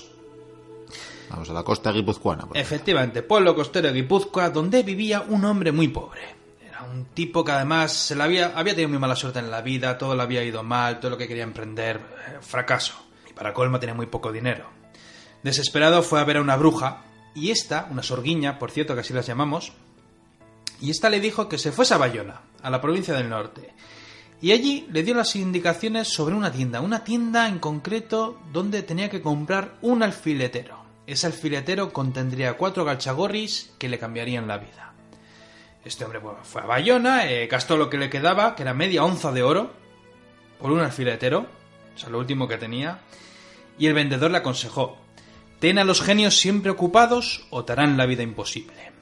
Cuando regresó a Sarauch, abrió el alfiletero. Y de súbito los galchagores volaron, felices, eh, comenzaron a, revolotear por su cabeza y le preguntaron al dueño en qué podrían trabajar. Y el hombre pues les encomendó sembrar el campo. Tenéis que sembrar el campo. Y vaya, en un abrir y cerrar de ojos consiguieron sembrar el campo. Trabajaban muy rápido. ¿Qué quieres que hagamos? preguntaron de nuevo. Y él dijo, bueno, pues os voy a ordenar que taléis los árboles para sacar leña. Poco después volvieron a preguntar, porque ya habían terminado. ¿Qué quieres que hagamos? Arrascándose la cabeza, comenzó a pensar y entonces les ordenó que arreglasen el tejado, que arreglasen las paredes, que cortasen la leña, que cavasen un pozo, que reunieran el ganado, que molieran el trigo, ordeñar las vacas y hacer queso. Bueno, antes de que acabase la noche habían terminado todos los trabajos. ¿Qué quieres que hagamos? volvieron a preguntar. El hombre se dio cuenta que ya no quedaba nada más por hacer. No había ningún trabajo más ni una labor más en toda la casa para hacer. Y no se le ocurría nada. Y entonces los galchagorris, por su cuenta, estaban enfadados porque no les daba trabajo, comenzaron a trabajar al revés. Entonces, ¿qué hicieron? Sacaron las semillas de la tierra, colocaron la madera de nuevo en los árboles, que eso es digno de ver, por cierto. Quitaron las, sí. quitaron las tejas del tejado, taparon el pozo, dispersaron el ganado y se bebieron toda la leche. Que esto es como una huelga a la japonesa, versión gachagorri. El hombre estaba desesperado, eh, no sabía cómo detenerlos y... Mira, le fue mal en la vida, pero espabilado era. Porque decidió llamarlos. Venid, venid, gachagorris, que tengo un trabajo para vosotros. Vinieron revoloteando por su cabeza, corriendo, simpáticos. Les dio una orden tajante, seria además. Quiero que me traigáis agua usando esto. Lo dijo señalando un cedazo con agujeros para pasar la harina. Vamos, un colador. Los galchagores cogieron ese objeto, eh, lo llevaron al pozo, al agua, eh, cogieron el agua, pero cuando intentaban llegar donde estaba su amo, el agua se colaba por los agujeros una y otra vez y, no eran incapaces de llevarla. Y entonces empezaron a agobiar y, sabían que, eran incapaces, que no había manera de conseguir con su objetivo, eh, no, había manera de trabajar. Y fue por ello que se enfadaron y desaparecieron volando al bosque. El hombre, eh, sentado, reflexionando sobre todo lo que había pasado, se dijo a sí mismo que lo mejor era seguir con su mala suerte que probar suerte con los seres mágicos de los bosques. Por cierto, se supone que, no sé si es el día de todos los santos, tú llevas un alfiletero a estos bosques oscuros de aquí brujeriles que tenemos y tan mágicos, dejas el alfiletero, el día siguiente lo cierras y te llevas tus galchagorris a casa. Pues mira que bien, si alguien quiere hacer el experimento, pero que vaya pensando ya en una tarea imposible que otorgarles, porque si no, Claro. se la pueden liar. Claro, pero eh, fue listo, ¿eh? Efectivamente, si es la leyenda más clásica que hay, que son los gachagorros, yo creo que es la única que conozco. Así que- No, ahí descubrí 5 o 6, ¿eh? Sí, pero bueno, quiero decir que, no esta, que esta es la más clásica, la, Sí. la leyenda por antonomasia sobre los gachagorris. Te voy a hablar de otro ser. De otro ser de este igual no te voy a contar leyenda porque es que te- no nos va a dar tiempo, pero te voy a hablar del Basajaun, Oh, Basajaun, un clásico. el señor de los bosques. El Yeti o el Bigfoot de los vascos. Que literalmente quiere decir eso, ¿eh? Señor del bosque. Sí, sí, Basajaun, Basoaren Yauna. Que bueno, debería decirse Basayaun, ¿no? Bueno, eso ya, el cómo pronunciar la J es, eh, sí, ciertamente, a, a día de hoy, ya por consenso de Euskalcha en día de la academia, y desde hace tiempo hay que pronunciar Jota, eh, no J, y por tanto ¿no? vas allá. Si Sí, alguna correcto, más, correcto. lo diré en J y es como si fuera para la gente una Y, ¿no? Sí, más o menos, para que la gente lo pueda entender, sí. Vale. Bueno, pues este señor de los bosques al parecer tiene su casa en los bosques más profundos, como no puede ser de otra manera, o también en las cuevas más oscuras. Es un humanoide, pero por supuesto es enorme, y tiene el cuerpo cubierto de pelo. Tienen una... O sea, la barba decían que le llegaba hasta las rodillas. O sea, como Jin el enano, solo que a lo bestia, pero también tenía el pelo que le cubrían los hombros, los brazos, la espalda, eh, bueno... Osos hemos visto en la playa todos, ¿no? Efectivamente. pero a lo bestia. Y decían que uno de sus pies era normal, mientras que el otro era una, una pezuña enorme, Mikel.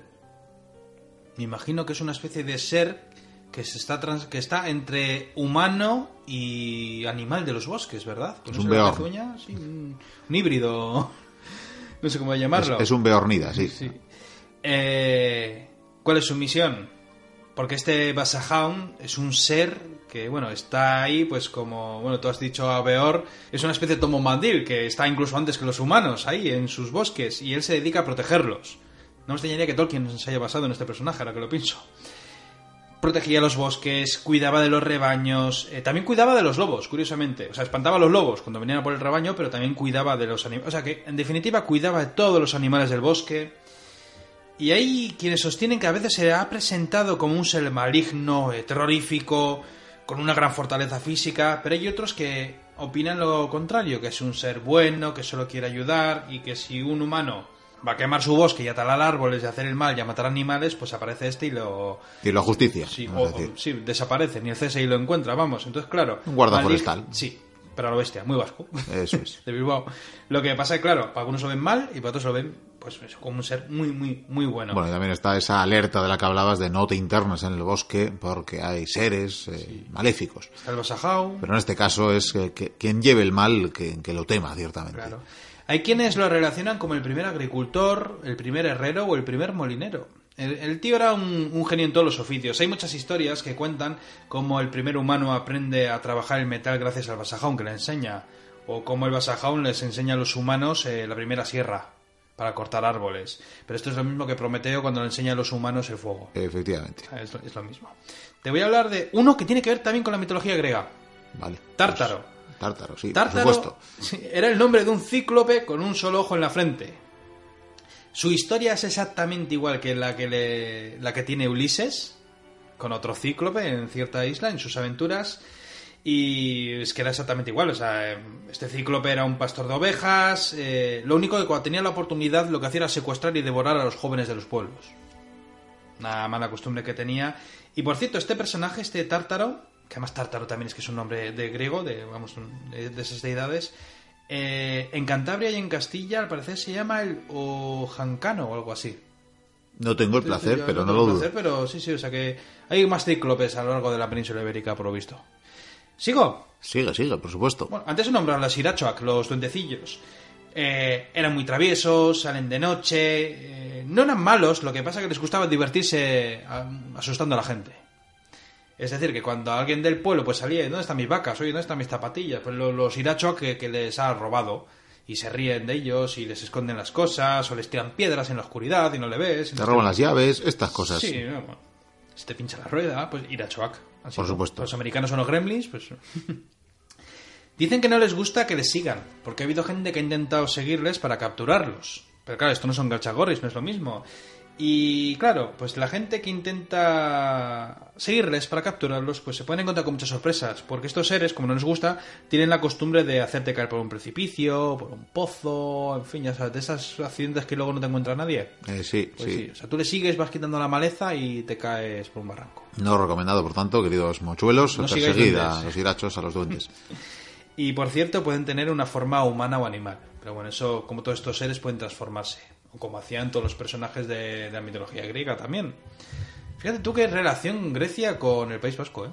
Sí, al final, pues eh, las leyendas mitológicas, esa, esa base es eh, casi universal en algunos casos. Te voy a hablar del Eate. Aunque tiene varios nombres. Es que algunos le llaman Eate, Egate, Ereta o Orots. Se trata de un genio que trae el mal con él. O sea, solo la presencia... Es como el Mothman. La presencia de este ser te puede acarrear lo peor que te puedas imaginar. Es el peor augurio que puede haber para el pueblo. ¿Por qué? Porque al parecer... Bueno, no sé si trae el mal con él o simplemente anuncia el futuro desastre. Es un genio, al parecer dicen que su forma es como de fuego, como de fuego y que el humo da las formas de la barba y de los ojos, muy maligno parece. Dicen que algunos lo consideran el genio de la tempestad, del fuego, de las riadas y de todas las cosas que se te puedan ocurrir malas. Dicen que cuando algo terrible está a punto de suceder, se escucha su voz fuerte resonando por los montes avisando del desastre. Tú estás ahí y de repente oyes un ruido en los montes que resuena. Claro, un ruido muy extraño sería que todo el mundo se llena de pavor y en ese momento pues lo mejor métete en casa porque lo mismo pasa un huracán o llueve fuego o vete tú a saber lo que puede pasar. Una riada, vamos. Pero mira, es un ser que... O sea, tiene muy mala fama, pero si es cierto que lo que hace es anunciar el desastre, yo creo que es un ser benigno. Eh, Sí, en cierta medida, desde luego. Claro, porque en lugar de avisar se puede quedar encima de un monte riéndose de los humanos. Eh, Claro, claro, evidentemente. ¿Conoces al Gahueco? Gahueco, sí, sí, Gahueco. todos seres conocidos en la mitología. Lo llaman el genio de la noche. Gahueco significa, bueno, noche, Gawa. Y este ser nos insiste, nos insiste continuamente en que el día es para los vivos y la noche es para los difuntos. Cuando llega la noche, Miquel, los hogares y las iglesias son los únicos refugios para los vivos. Todo lo que hay más allá de estos refugios que he nombrado pertenece a los espíritus por la noche. Anda de día que la noche es mía. Castiga a quienes se burlan de, de estos últimos, el que va chulito, va, yo no creo en estos gahuecos, es de- esto es de risa, va, y que encima intentan hacerse los valientes, pues se encargan de ellos. Eh, hay una pista para saber si anda cerca por la noche. Tú, si estás un día paseando por los montes, los caminos oscuros. Un día no una noche, vaya, pero. Bueno, sí, una, una noche donde tendrías que tener más miedo de los lobos o de que te venga alguien a robar. Pues bueno, tú imagínate que, que te puede pasar el gahueco por ahí. ¿Cómo sabes si, apare si va a aparecer o no va a aparecer? Se nota su presencia cuando de repente, porque sí, surge una ráfaga de viento helado. Llega un viento helado, te quedas... ¡Qué frío! Es el gahueco que te anda rondando. No es la Santa Compañía, Eso no equivoquemos, es el Gahueco. Pero no te burles de él y yo que tú tiraría rápido para casa. Tengo una leyenda. Pues cuéntala. Esta, es- esta es más cortita. Que bueno, yo creo una leyenda. Yo creo que si doy estos datos en el CSI, vamos. Dice, bueno, esta es la historia de una joven que vivía en un caserío de Yarchun y apostó, apostó con sus amigas a que era capaz de traer agua de la fuente tras el toque del Ángelus. Y no solo eso, sino que no iba a pasar miedo. Cuando esta jovencilla se adentró en la oscuridad con el cántaro para el agua, nunca más volvió. Nunca más volvió. Sin embargo, más tarde su familia sufrió un terrible ataque de pánico. ¿Qué es lo que pasó? Que de repente el cántaro vacío cayó justo por el hueco de la chimenea, cayó al suelo a las llamas y estaba cubierto de sangre. Esto es una especie de leyenda urbana de la época. Moraleja, Sí, moraleja, No, pues no, no salgas, a a la, calle, y, es que- y lleva un arma en lugar de un cántaro. hombre, un cántaro es contundente, pero claro, hay que ver al Gahueco. pues si no, Claro, claro. Pues ahí está el hueco. Tengo otro, Erioa. Heriva. La muerte. La muerte, la muerte, La claro muerte. que sí. Lo que pasa es que aquí la muerte... La no- parca, la bicha. Claro, antiguamente la muerte ha tenido muchas caras, en fin, se ha quedado la imagen de la Edad Media, que es una especie de esqueleto con un manto negro, una guadaña... Y Eso es muy de Halloween, ¿eh? Sí, que te- no, pero bueno, se ha quedado así. Y que te toca y te mueres. Y aquí es algo diferente. Aquí es algo- yo creo que te va a interesar, porque cuando una persona estaba a punto de morir, aquí intervenía un genio. Un genio, aquí tenemos muchos genios diferentes. Incluso los sirachos, los duendes se podían considerar genios, ¿vale? Pero bueno, este genio es especial. Este genio es aquel que buscaba las ánimas trayendo consigo la muerte. Dicen que los animales lo sienten llegar. De repente, yo qué sé, tienes ahí a la Itite en la cama que dice que esta- de esta noche no pasa y ves a los perros que están temblando. Que dices, ¿hará frío? No, es que viene Riva. Viene Riva por él. Eh, animales tiemblan, los búhos callan. Dicen que se pueden escuchar alrededor los aullidos de los perros. Y claro, ya los aullidos y dices, ya viene para aquí.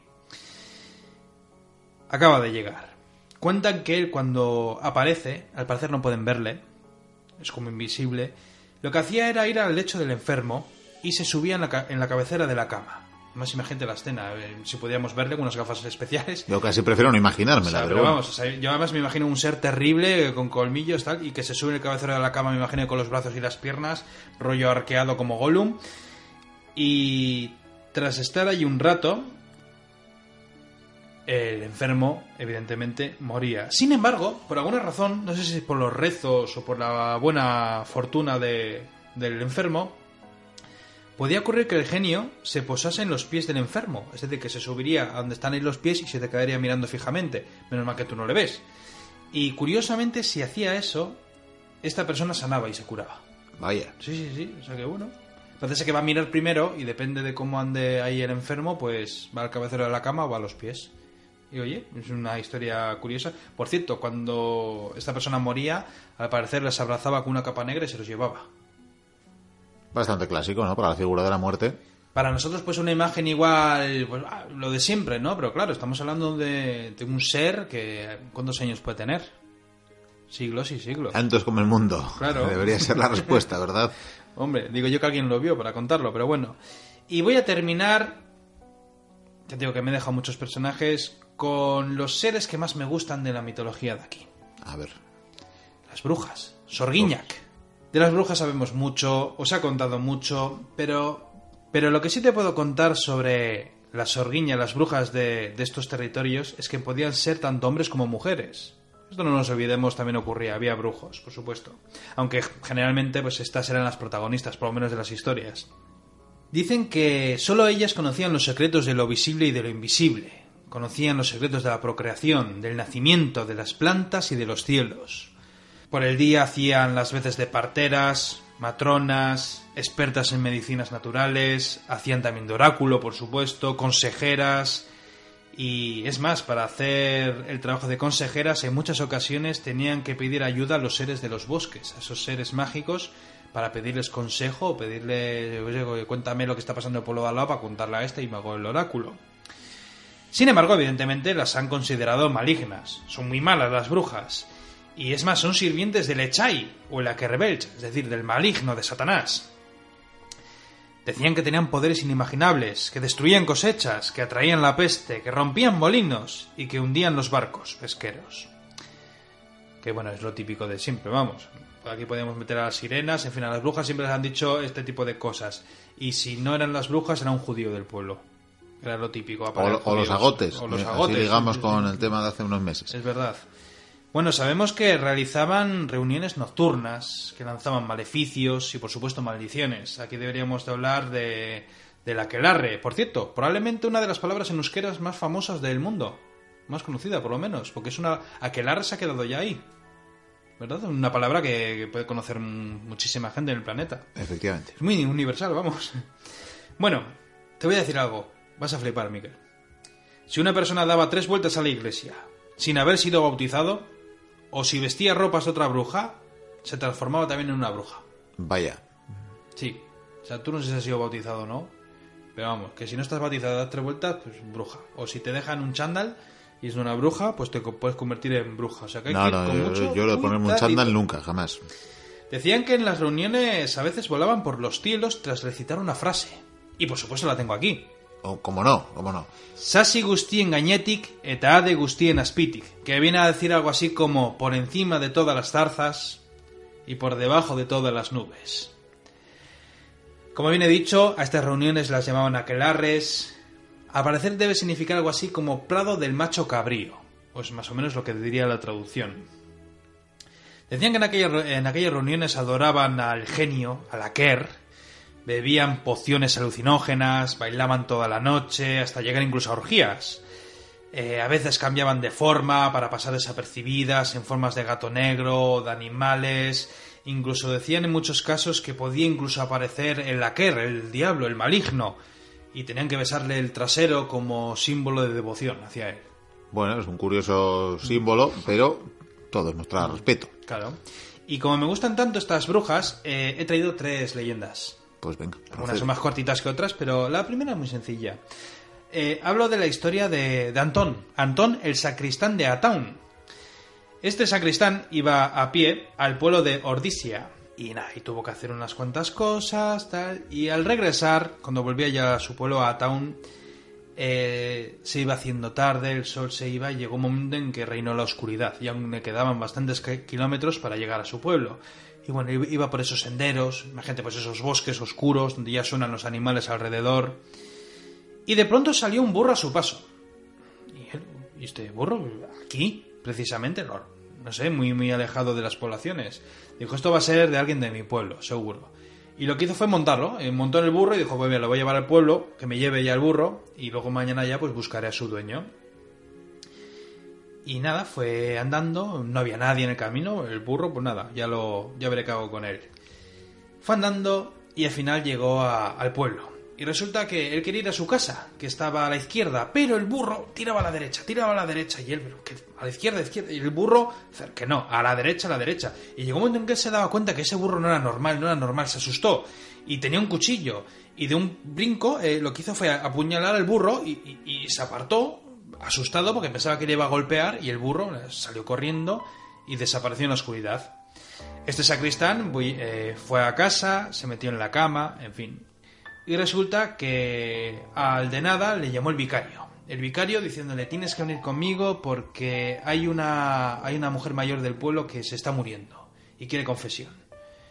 Fueron para allá, en fin, y se encontraron una anciana tapada, estaba tapando un costado, la dolía mucho, y, la- y aquella señora no quería saber nada de confesión. No quiero confesarme, no quiero cruces, no quiero nada. Y, Claro, pues estos dos hombres de Dios pues tuvieron que irse. Sin embargo, el sacristán se quedaba mirando el costado y llegó a vislumbrar el mango de lo que podría ser su cuchillo.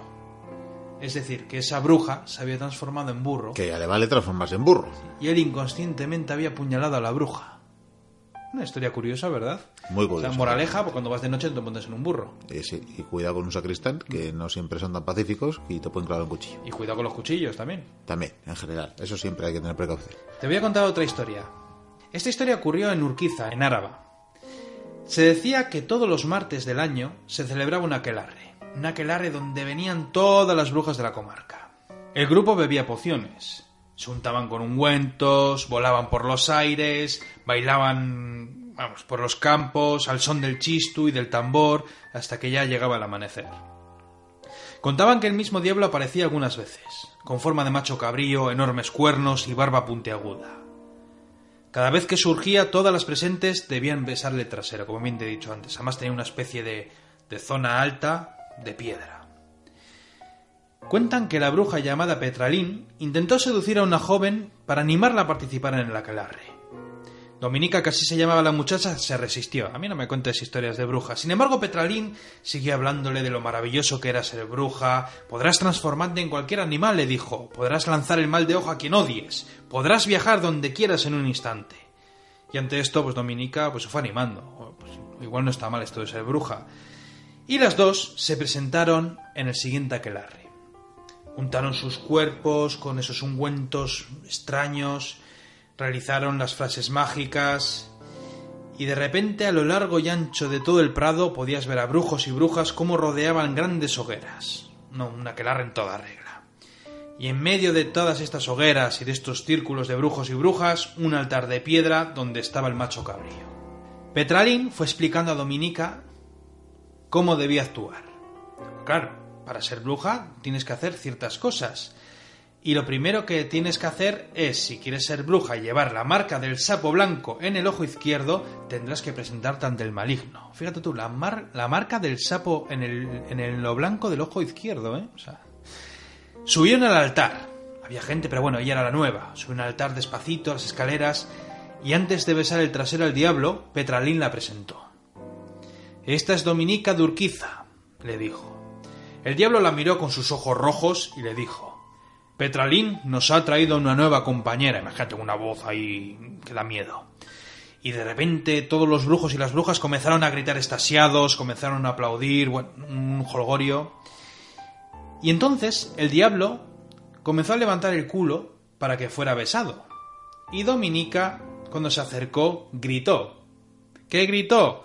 Dios mío, qué culo tan sucio. Ya sé que esto puede cortar un poco el rollo, pero bueno, debió... esto fue lo que dijo.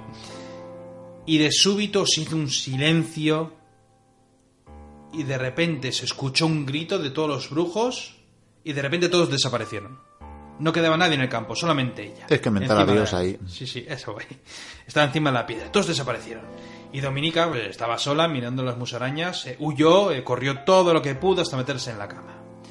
Y al día siguiente se encontró con Petralín, que iba en dirección contraria a la que iba ella. Y nada más verla, Petralín cambió de lado de la calle y ni siquiera se dignó a mirarla. La vieja bruja nunca le llegó a advertir de lo más importante. Nunca jamás debía pronunciar la palabra Dios en presencia del diablo. Aquí termina esta historia. Ahí termina la historia, que por cierto... o no sea, te no quede- fue por el culo, fue no, por no fue por el Dios. culo, fue por Dios, ciertamente. No te quiero interrumpir, pero estoy casi seguro que la palabra no será... No, no tendrá la tilde donde se la has puesto y por tanto será Petralin. Pero bueno, Puede ser, puede Lo- ser. lo La vamos verdad es que, a- no te quería que. Llevo mucho rato hablando y... Tengo un problema yo con las tildes, ¿verdad? sí, sí, a veces se resitúan, pero bueno. Pues aquí, con esto acabo esta noche de, de, de- de seres, de leyendas, de mitos, de, de zombies con Noemi. Eh, Sí, la verdad que ha sido un programa muy adecuado para... Muy esta- mágico, ¿verdad? Para esta fecha. Sí. Y muy mágico, ciertamente. Ya veremos eh, si el año que viene volvemos a repetir, ¿no? Una- un programa temático. Ha sido un programa de culturas. Pues sí. Qué curioso.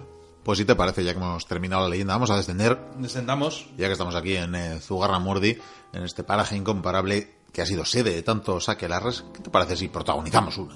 Pues me parece bien, porque además tú con el ansia que tienes el auto de fe, hoy vamos a ser un poquitín más malignos, ¿verdad? Y- Sí, sí, sí, nos vamos a olvidar hay- de Logroño, Hay mucho brujo, hay mucha llama, y yo voy a presentarme al maligno. llama de fuego, enti- Sí, sí. entiéndanos. Yo voy a presentar al maligno, pero ¿qué, qué te parece si vamos a vacilar? Voy y cuando le voy a da- dar el beso en el culo hago como, como Dominica y, y- y grito Dios. Y ya te libras, ¿no? Y me libro y todo el mundo se va corriendo y nos echamos una risa. Y no le besas el trasero de paso al maligno, que Claro, claro, no, no, no, hay que jugar con fuego. Además, se habrá caído carteras, cosas, podemos luego hacernos el negocio. Hacemos, rapiñamos un poco. Sí, sí. Igual debería protegerme yo con algo, no sé. Eh, mira, si, si quieres tomaste al filetero, por ejemplo, te puede venir bien. No lo abro aún, ¿no? Hasta- No, todavía no, todavía no.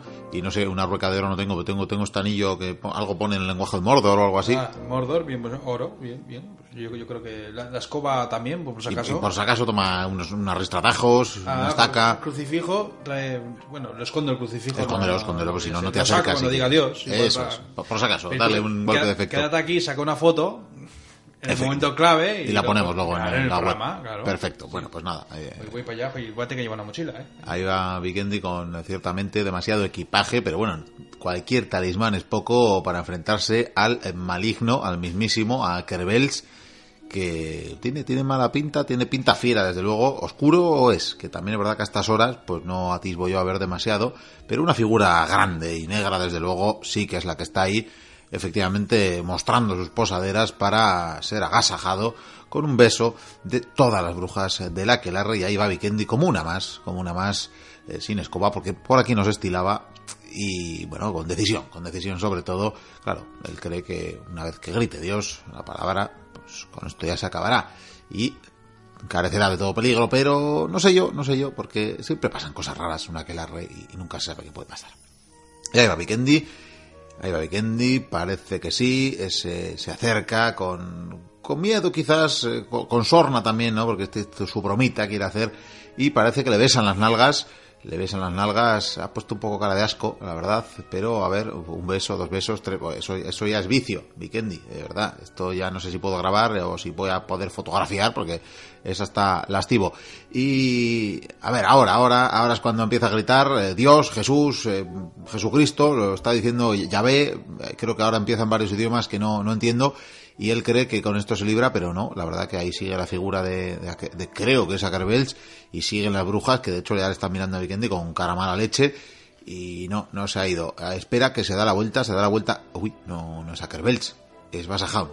Es Basajaun, ya hemos dicho, el señor de los bosques, que aún ser oscuro había tanto, el trasero desde luego bonito no era, y sucio, no sé si sucio, pero y claro, pues eh, se ha dado la vuelta, eh, ha visto que Vigendi le está haciendo unos gestos tan cariñosos, le ha cogido, le ha abrazado, le está abrazando ahora mismo, le está abrazando, se ha encariñado. Qué bonito es el amor. Si es que en una que la ya lo he dicho, puede pasar cualquier cosa. Ha, surgido el amor, ha surgido el amor, se está llevando a Vigendi en brazos, en volandas, hacia el bosque, hacia el interior del bosque, y yo creo que este puede ser el inicio de una bonita amistad. Claro que sí. Seguimos con el programa.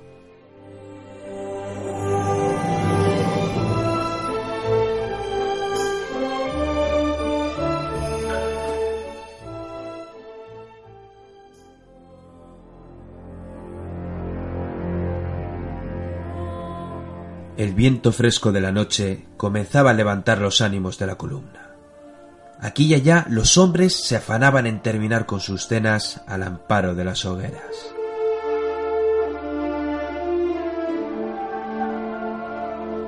Bajo la hipnótica luz de las estrellas, el campamento rebosaba vida. Mientras unos se tumbaban al cielo raso, otros descansaban reventados en sus tiendas de campaña. Sinué, un guardián del séquito de la reina Nefru, deambulaba sin rumbo fijo a través de las tiendas. Llevaba muchas semanas caminando por el desierto, protegiendo en todo momento al faraón. Quedaban apenas unos días para llegar a la capital. Sin embargo, a le traía sin cuidado las marchas restantes. Estaba intrigado. Habían pasado muchas horas desde que había visto al faraón por última vez. Él no era nadie, un soldado más en medio de un ejército. Sin embargo, la personificación de Dios en la tierra no pasaba desapercibida en ningún momento. Comenzaba a hacer mucho frío. Eran las leyes del desierto. Un yunque ardiente por el día y un martillo helado por la noche.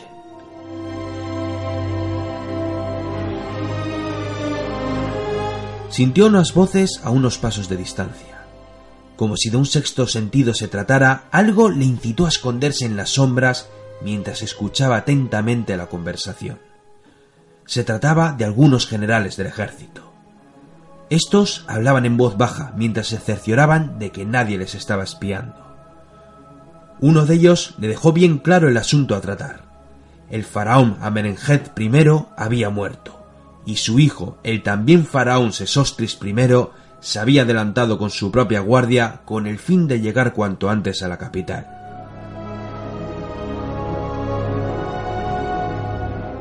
Había que organizar los funerales propios a un faraón y a continuación realizar los ritos necesarios para dejar claro que de ahora en adelante él sería el único faraón de todo Egipto. Sin embargo, la cosa no quedó ahí. Sinué no daba crédito a lo que estaba escuchando.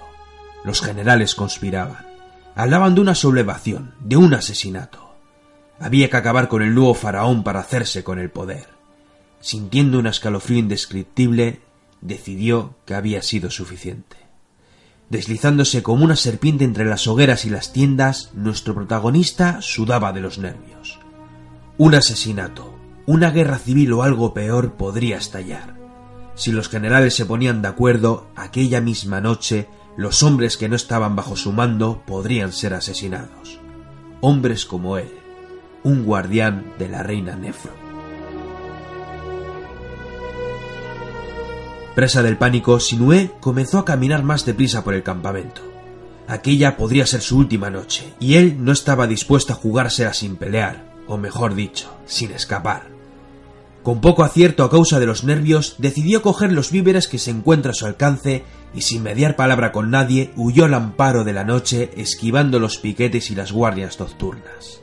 Sinué se había adentrado sin rumbo fijo en el desierto.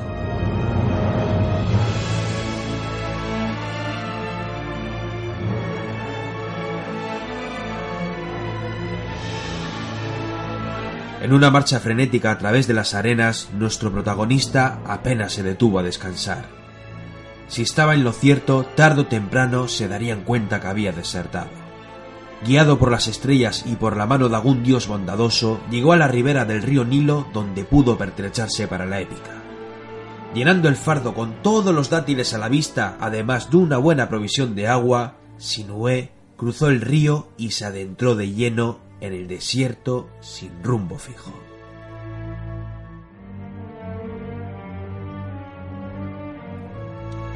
A medida que transcurrían los días, su fuga se estaba convirtiendo en una auténtica agonía. Cada día era una tortura. El sol no tenía compasión por el egipcio. Con unas temperaturas que superaban los 50 grados, Sinué, tapado hasta arriba para evitar las quemaduras, seguía con su travesía. Cada vez que subía una duna y contemplaba el horizonte, solo veía un mar de arena. El agua comenzaba a escasear. Exceptuando las noches, el líquido elemento estaba tan caliente como la propia arena. Los dátiles y las pocas provisiones que llevaba consigo no eran suficientes. En pocos días, Sinué maldecía su dicha mientras rezaba a los dioses. Ninguno le escuchaba. Entre delirios a causa de la sed y el agotamiento, comenzaba a pensar que aquello no había sido una buena idea. Mejor morir empapado en tu sangre que aguantar aquel martirio. Los dioses se burlaban de él.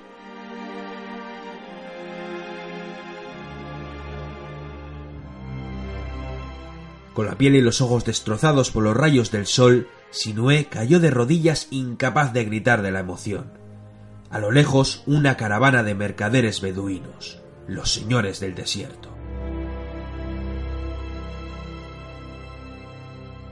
Adoptado momentáneamente por los caravaneros y a sabiendas que otra travesía por el desierto no la aguantaría ni un escorpión, Sinué acompañó a sus nuevos amigos hacia el norte.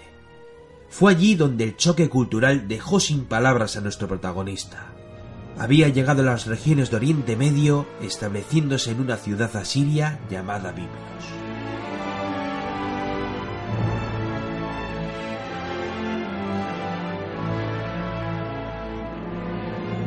Fue allí donde su fama comenzó a crecer día a día. La loca aventura a través del desierto corrió como la espuma hasta llegar a los oídos del rey. Interesado por aquel relato, decidió hacerlo llamar. Hasta la fecha, el único contacto que tenía con los egipcios eran los embajadores. Bueno será conocer más de cerca a un aventurero del lejano país del sur. Cuando Sinué se presentó en la corte, narró con todo lujo de detalles aquella travesía omitió por miedo la historia del ejército. No sabía qué había pasado en su país. Ignoraba si la guerra civil había comenzado o si el faraón había sido asesinado. Fue por ello que, pese a todo, reconoció ser vasallo del faraón Sesostris I. El rey, impresionado con aquella historia, decidió tenerlo a su lado. Si alguien como él había sido capaz de cruzar el desierto, eso significaba que los dioses estaban con él, y una oportunidad así no se podía desaprovechar. En pocos años su historia era conocida por todos. El aventurero egipcio era uno de los generales de Asiria. Sinué tenía los conocimientos básicos de un soldado de infantería, pero los asirios estaban muy interesados en trabajar con un mercenario. Un personaje así, con dotes de mando diferentes y con una perspectiva de la guerra mucho más exótica. Contra todo pronóstico, allí donde fue enviado nuestro protagonista, regresó con la victoria en sus manos.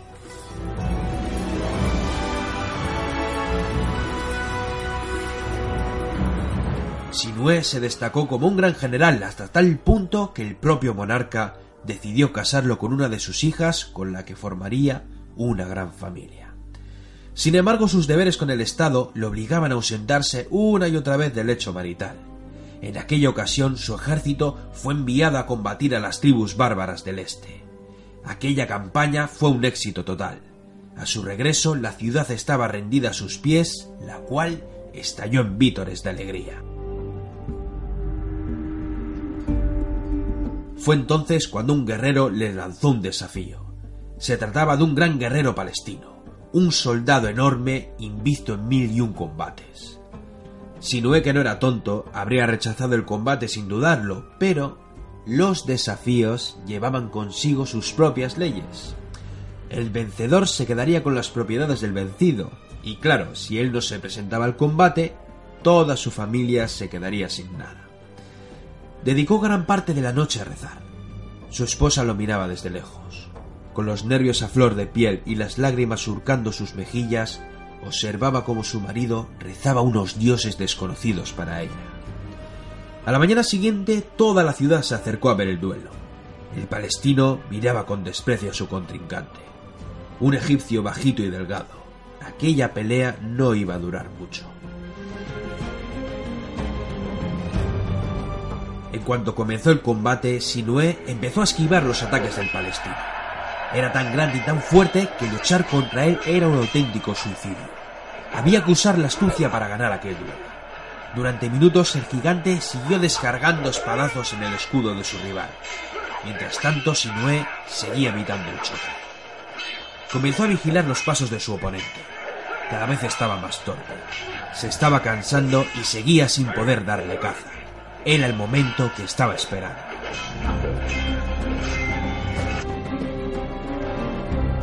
Retrocediendo sobre sus pasos, el egipcio se apartó todo lo que pudo del gigante y a continuación, arrojando sus armas al suelo, sacó su arco y comenzó a tensar una flecha. El gigante, aprovechando aquel lapsus de tiempo, se arrojó como una bestia sobre el cuerpo de Sinué, el cual, tras soltar la cuerda, acertó con su flecha en el corazón del palestino, que cayó fulminado al suelo. Alzando su arco, toda la ciudad celebró con júbilo aquella victoria. De nuevo, aquellos dioses extraños volvían a sonreír al general egipcio.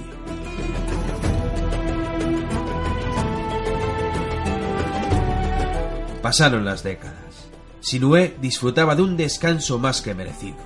Aquel país lo había recibido con los brazos abiertos y con un poco de suerte su fortuna había dado como resultado una vida llena de aventuras, honor y gloria. Sin embargo, algo faltaba. Un día hizo llamar a todos sus hijos. Incapaces de entender la lógica de su padre, éste decidió repartir en vida todas sus posesiones entre sus vástagos. La familia al completo se sorprendió. ¿Acaso está cerca el fin de tus días, padre? Este les respondió lo que tengo es una deuda pendiente con mi patria, mis dioses y mi faraón.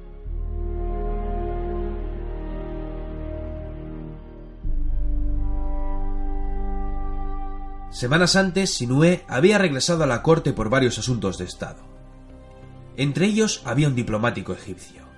Este le dijo que al final nunca se produjo ninguna guerra civil. Sesostis I reinó como faraón y de hecho todavía lo seguía haciendo. Es más, el faraón requería su presencia. Las aventuras del egipcio que había surgido del desierto habían llegado a sus oídos. Era la comidilla del país y el faraón quería recompensarle. Sinué aceptó la propuesta. Se sentía feliz a sabiendas que su faraón seguía con vida, pero más feliz lo hacía el saber que volvería a su patria para recibir los funerales apropiados. Debía ser momificado, su nombre debía ser recordado, y debía pertrecharse de todo lo necesario para viajar al otro mundo. Tenía que presentarse ante Anubis y Set por última vez. Demasiadas veces les habían visto rondar por el desierto.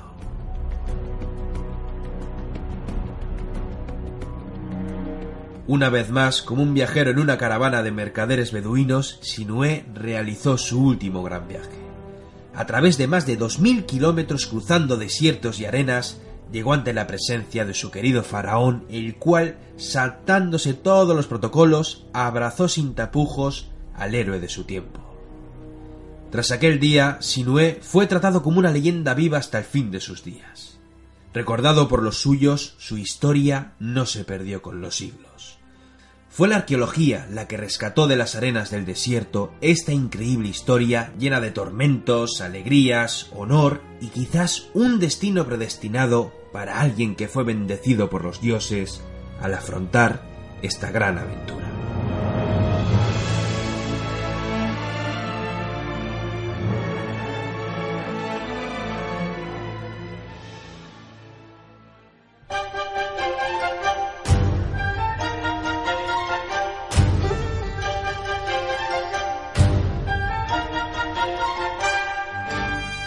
Pues hasta aquí lo que ha dado de sí esta nueva entrega de la Biblioteca Perdida. No nos queda más que citaros a la próxima semana porque volveremos con más historia, con más contenido en el que será el programa número 200 de la Biblioteca Perdida. Parece mentira lo que han dado de sí estos eh, cinco años y medio de andadura y sobre todo toda la gente que hemos encontrado por el camino, toda la gente que nos seguís al otro lado de las ondas y que además nos hacéis llegar vuestro cariño, vuestras preguntas, vuestras sugerencias y vuestros eh, saludos a través de las diferentes vías de contacto. Ya sabéis que las tenéis eh, todas en la página web de la Biblioteca Perdida www.labibliotecaperdida.com info. Vamos a proceder precisamente a dar lectura a algunos de estos comentarios, a los eh, saludos que nos hacéis llegar. Ya sabéis que tenéis eh, la vía de contacto por las redes sociales, nuestro perfil de Twitter o de Facebook.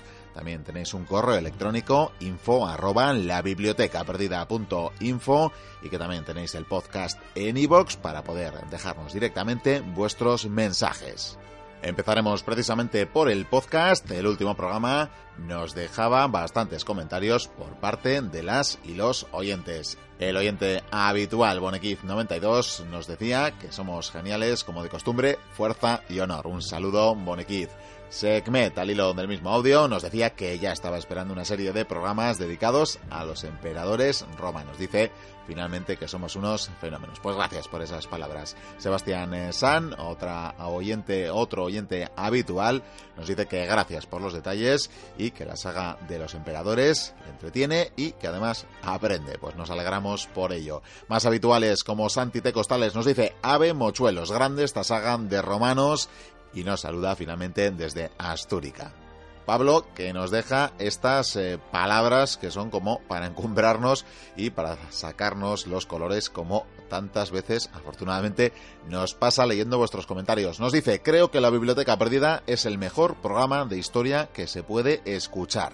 Gracias por el gran trabajo que hacen en difundir la historia y la cultura. Bueno, pues muchísimas gracias por estas palabras. Pablo, no sabemos si es mucho o no el trabajo, pero siempre que disfrutemos tanto nosotros como quienes nos seguís, como quienes nos escucháis y nos acompañáis, eh, por tanto, nos damos más que por satisfechos, desde luego.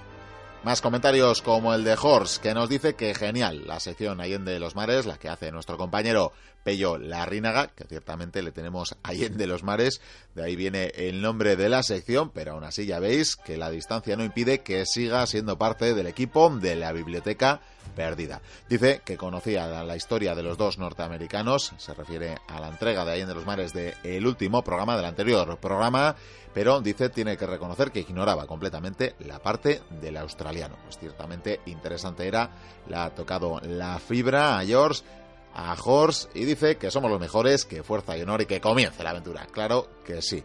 Nos hace eso sí una pequeña corrección, una aclaración y es que nos dice que la legión novena era la hispana y la décima la gémina. Bueno, pues eh, bien apuntado.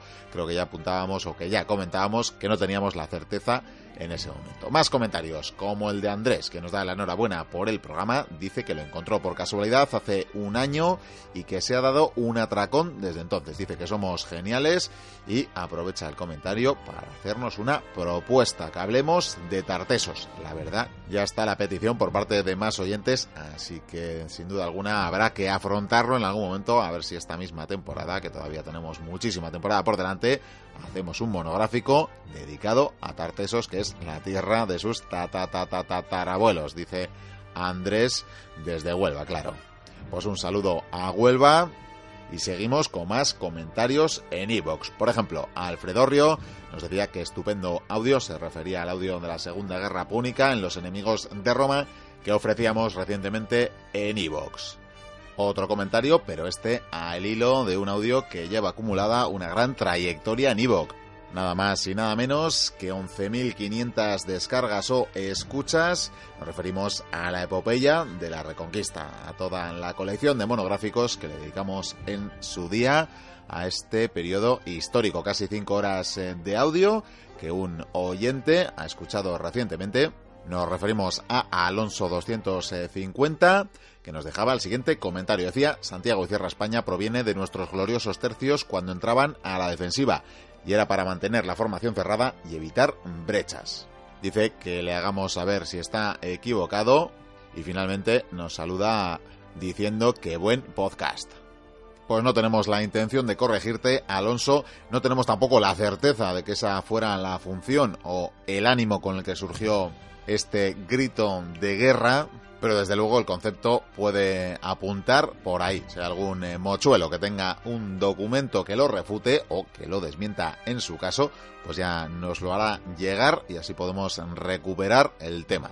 Ya le decimos a Alonso que no tenemos esa certeza histórica y por tanto no nos atrevemos ni a una ni a otra cosa. Un saludo en todo caso y gracias por tus palabras. Nos vamos al último audio de Evox en el que hemos recibido unos cuantos comentarios también. De hecho, hasta se ha desatado la polémica al hilo del audio sobre Aníbal, el general cartaginés, y es que hemos empezado a ofrecer eh, los audios de esta colección de los enemigos de Roma de la pasada temporada, que estamos ofreciendo poco a poco para poder escucharlos eh, de tirón.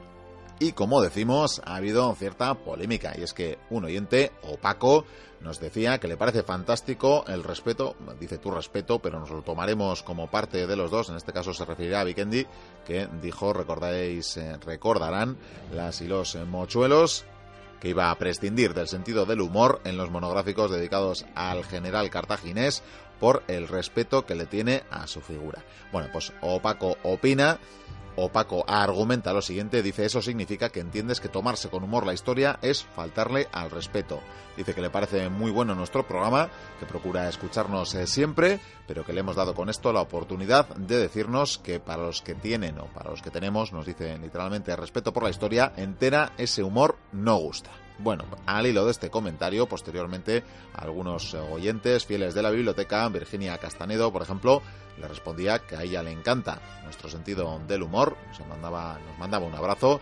Otro oyente más, Santite Costales, dice que él respeta también la historia y que le gusta el humor de este podcast, así que le pide a Opaco que no generalice. Opaco posteriormente nos dejaba otros dos eh, mensajes para argumentar eh, o para seguir argumentando su postura. Decía que solo se había limitado a respetar la palabra del historiador, en este caso, una vez más, se refiere a Vikendi, y dice que el que tenga conocimiento que lo entienda y que el que no lo entienda que lo siente. quizá lo hagamos por escrito, pero no queríamos dejar de llevarlo o de traerlo al programa el asunto, y es que el humor, el sentido del humor con el que abordamos desde la biblioteca perdida la historia, es probablemente el rasgo más característico no, desde luego exclusivo, ya sabéis, ya saben las y los oyentes del programa que si algo nos ha inspirado en el tiempo a hacer, a la hora de hacer la biblioteca perdida, desde luego era el sin par, el inigualable, el magnífico, el maestro Juan Antonio Cebrián,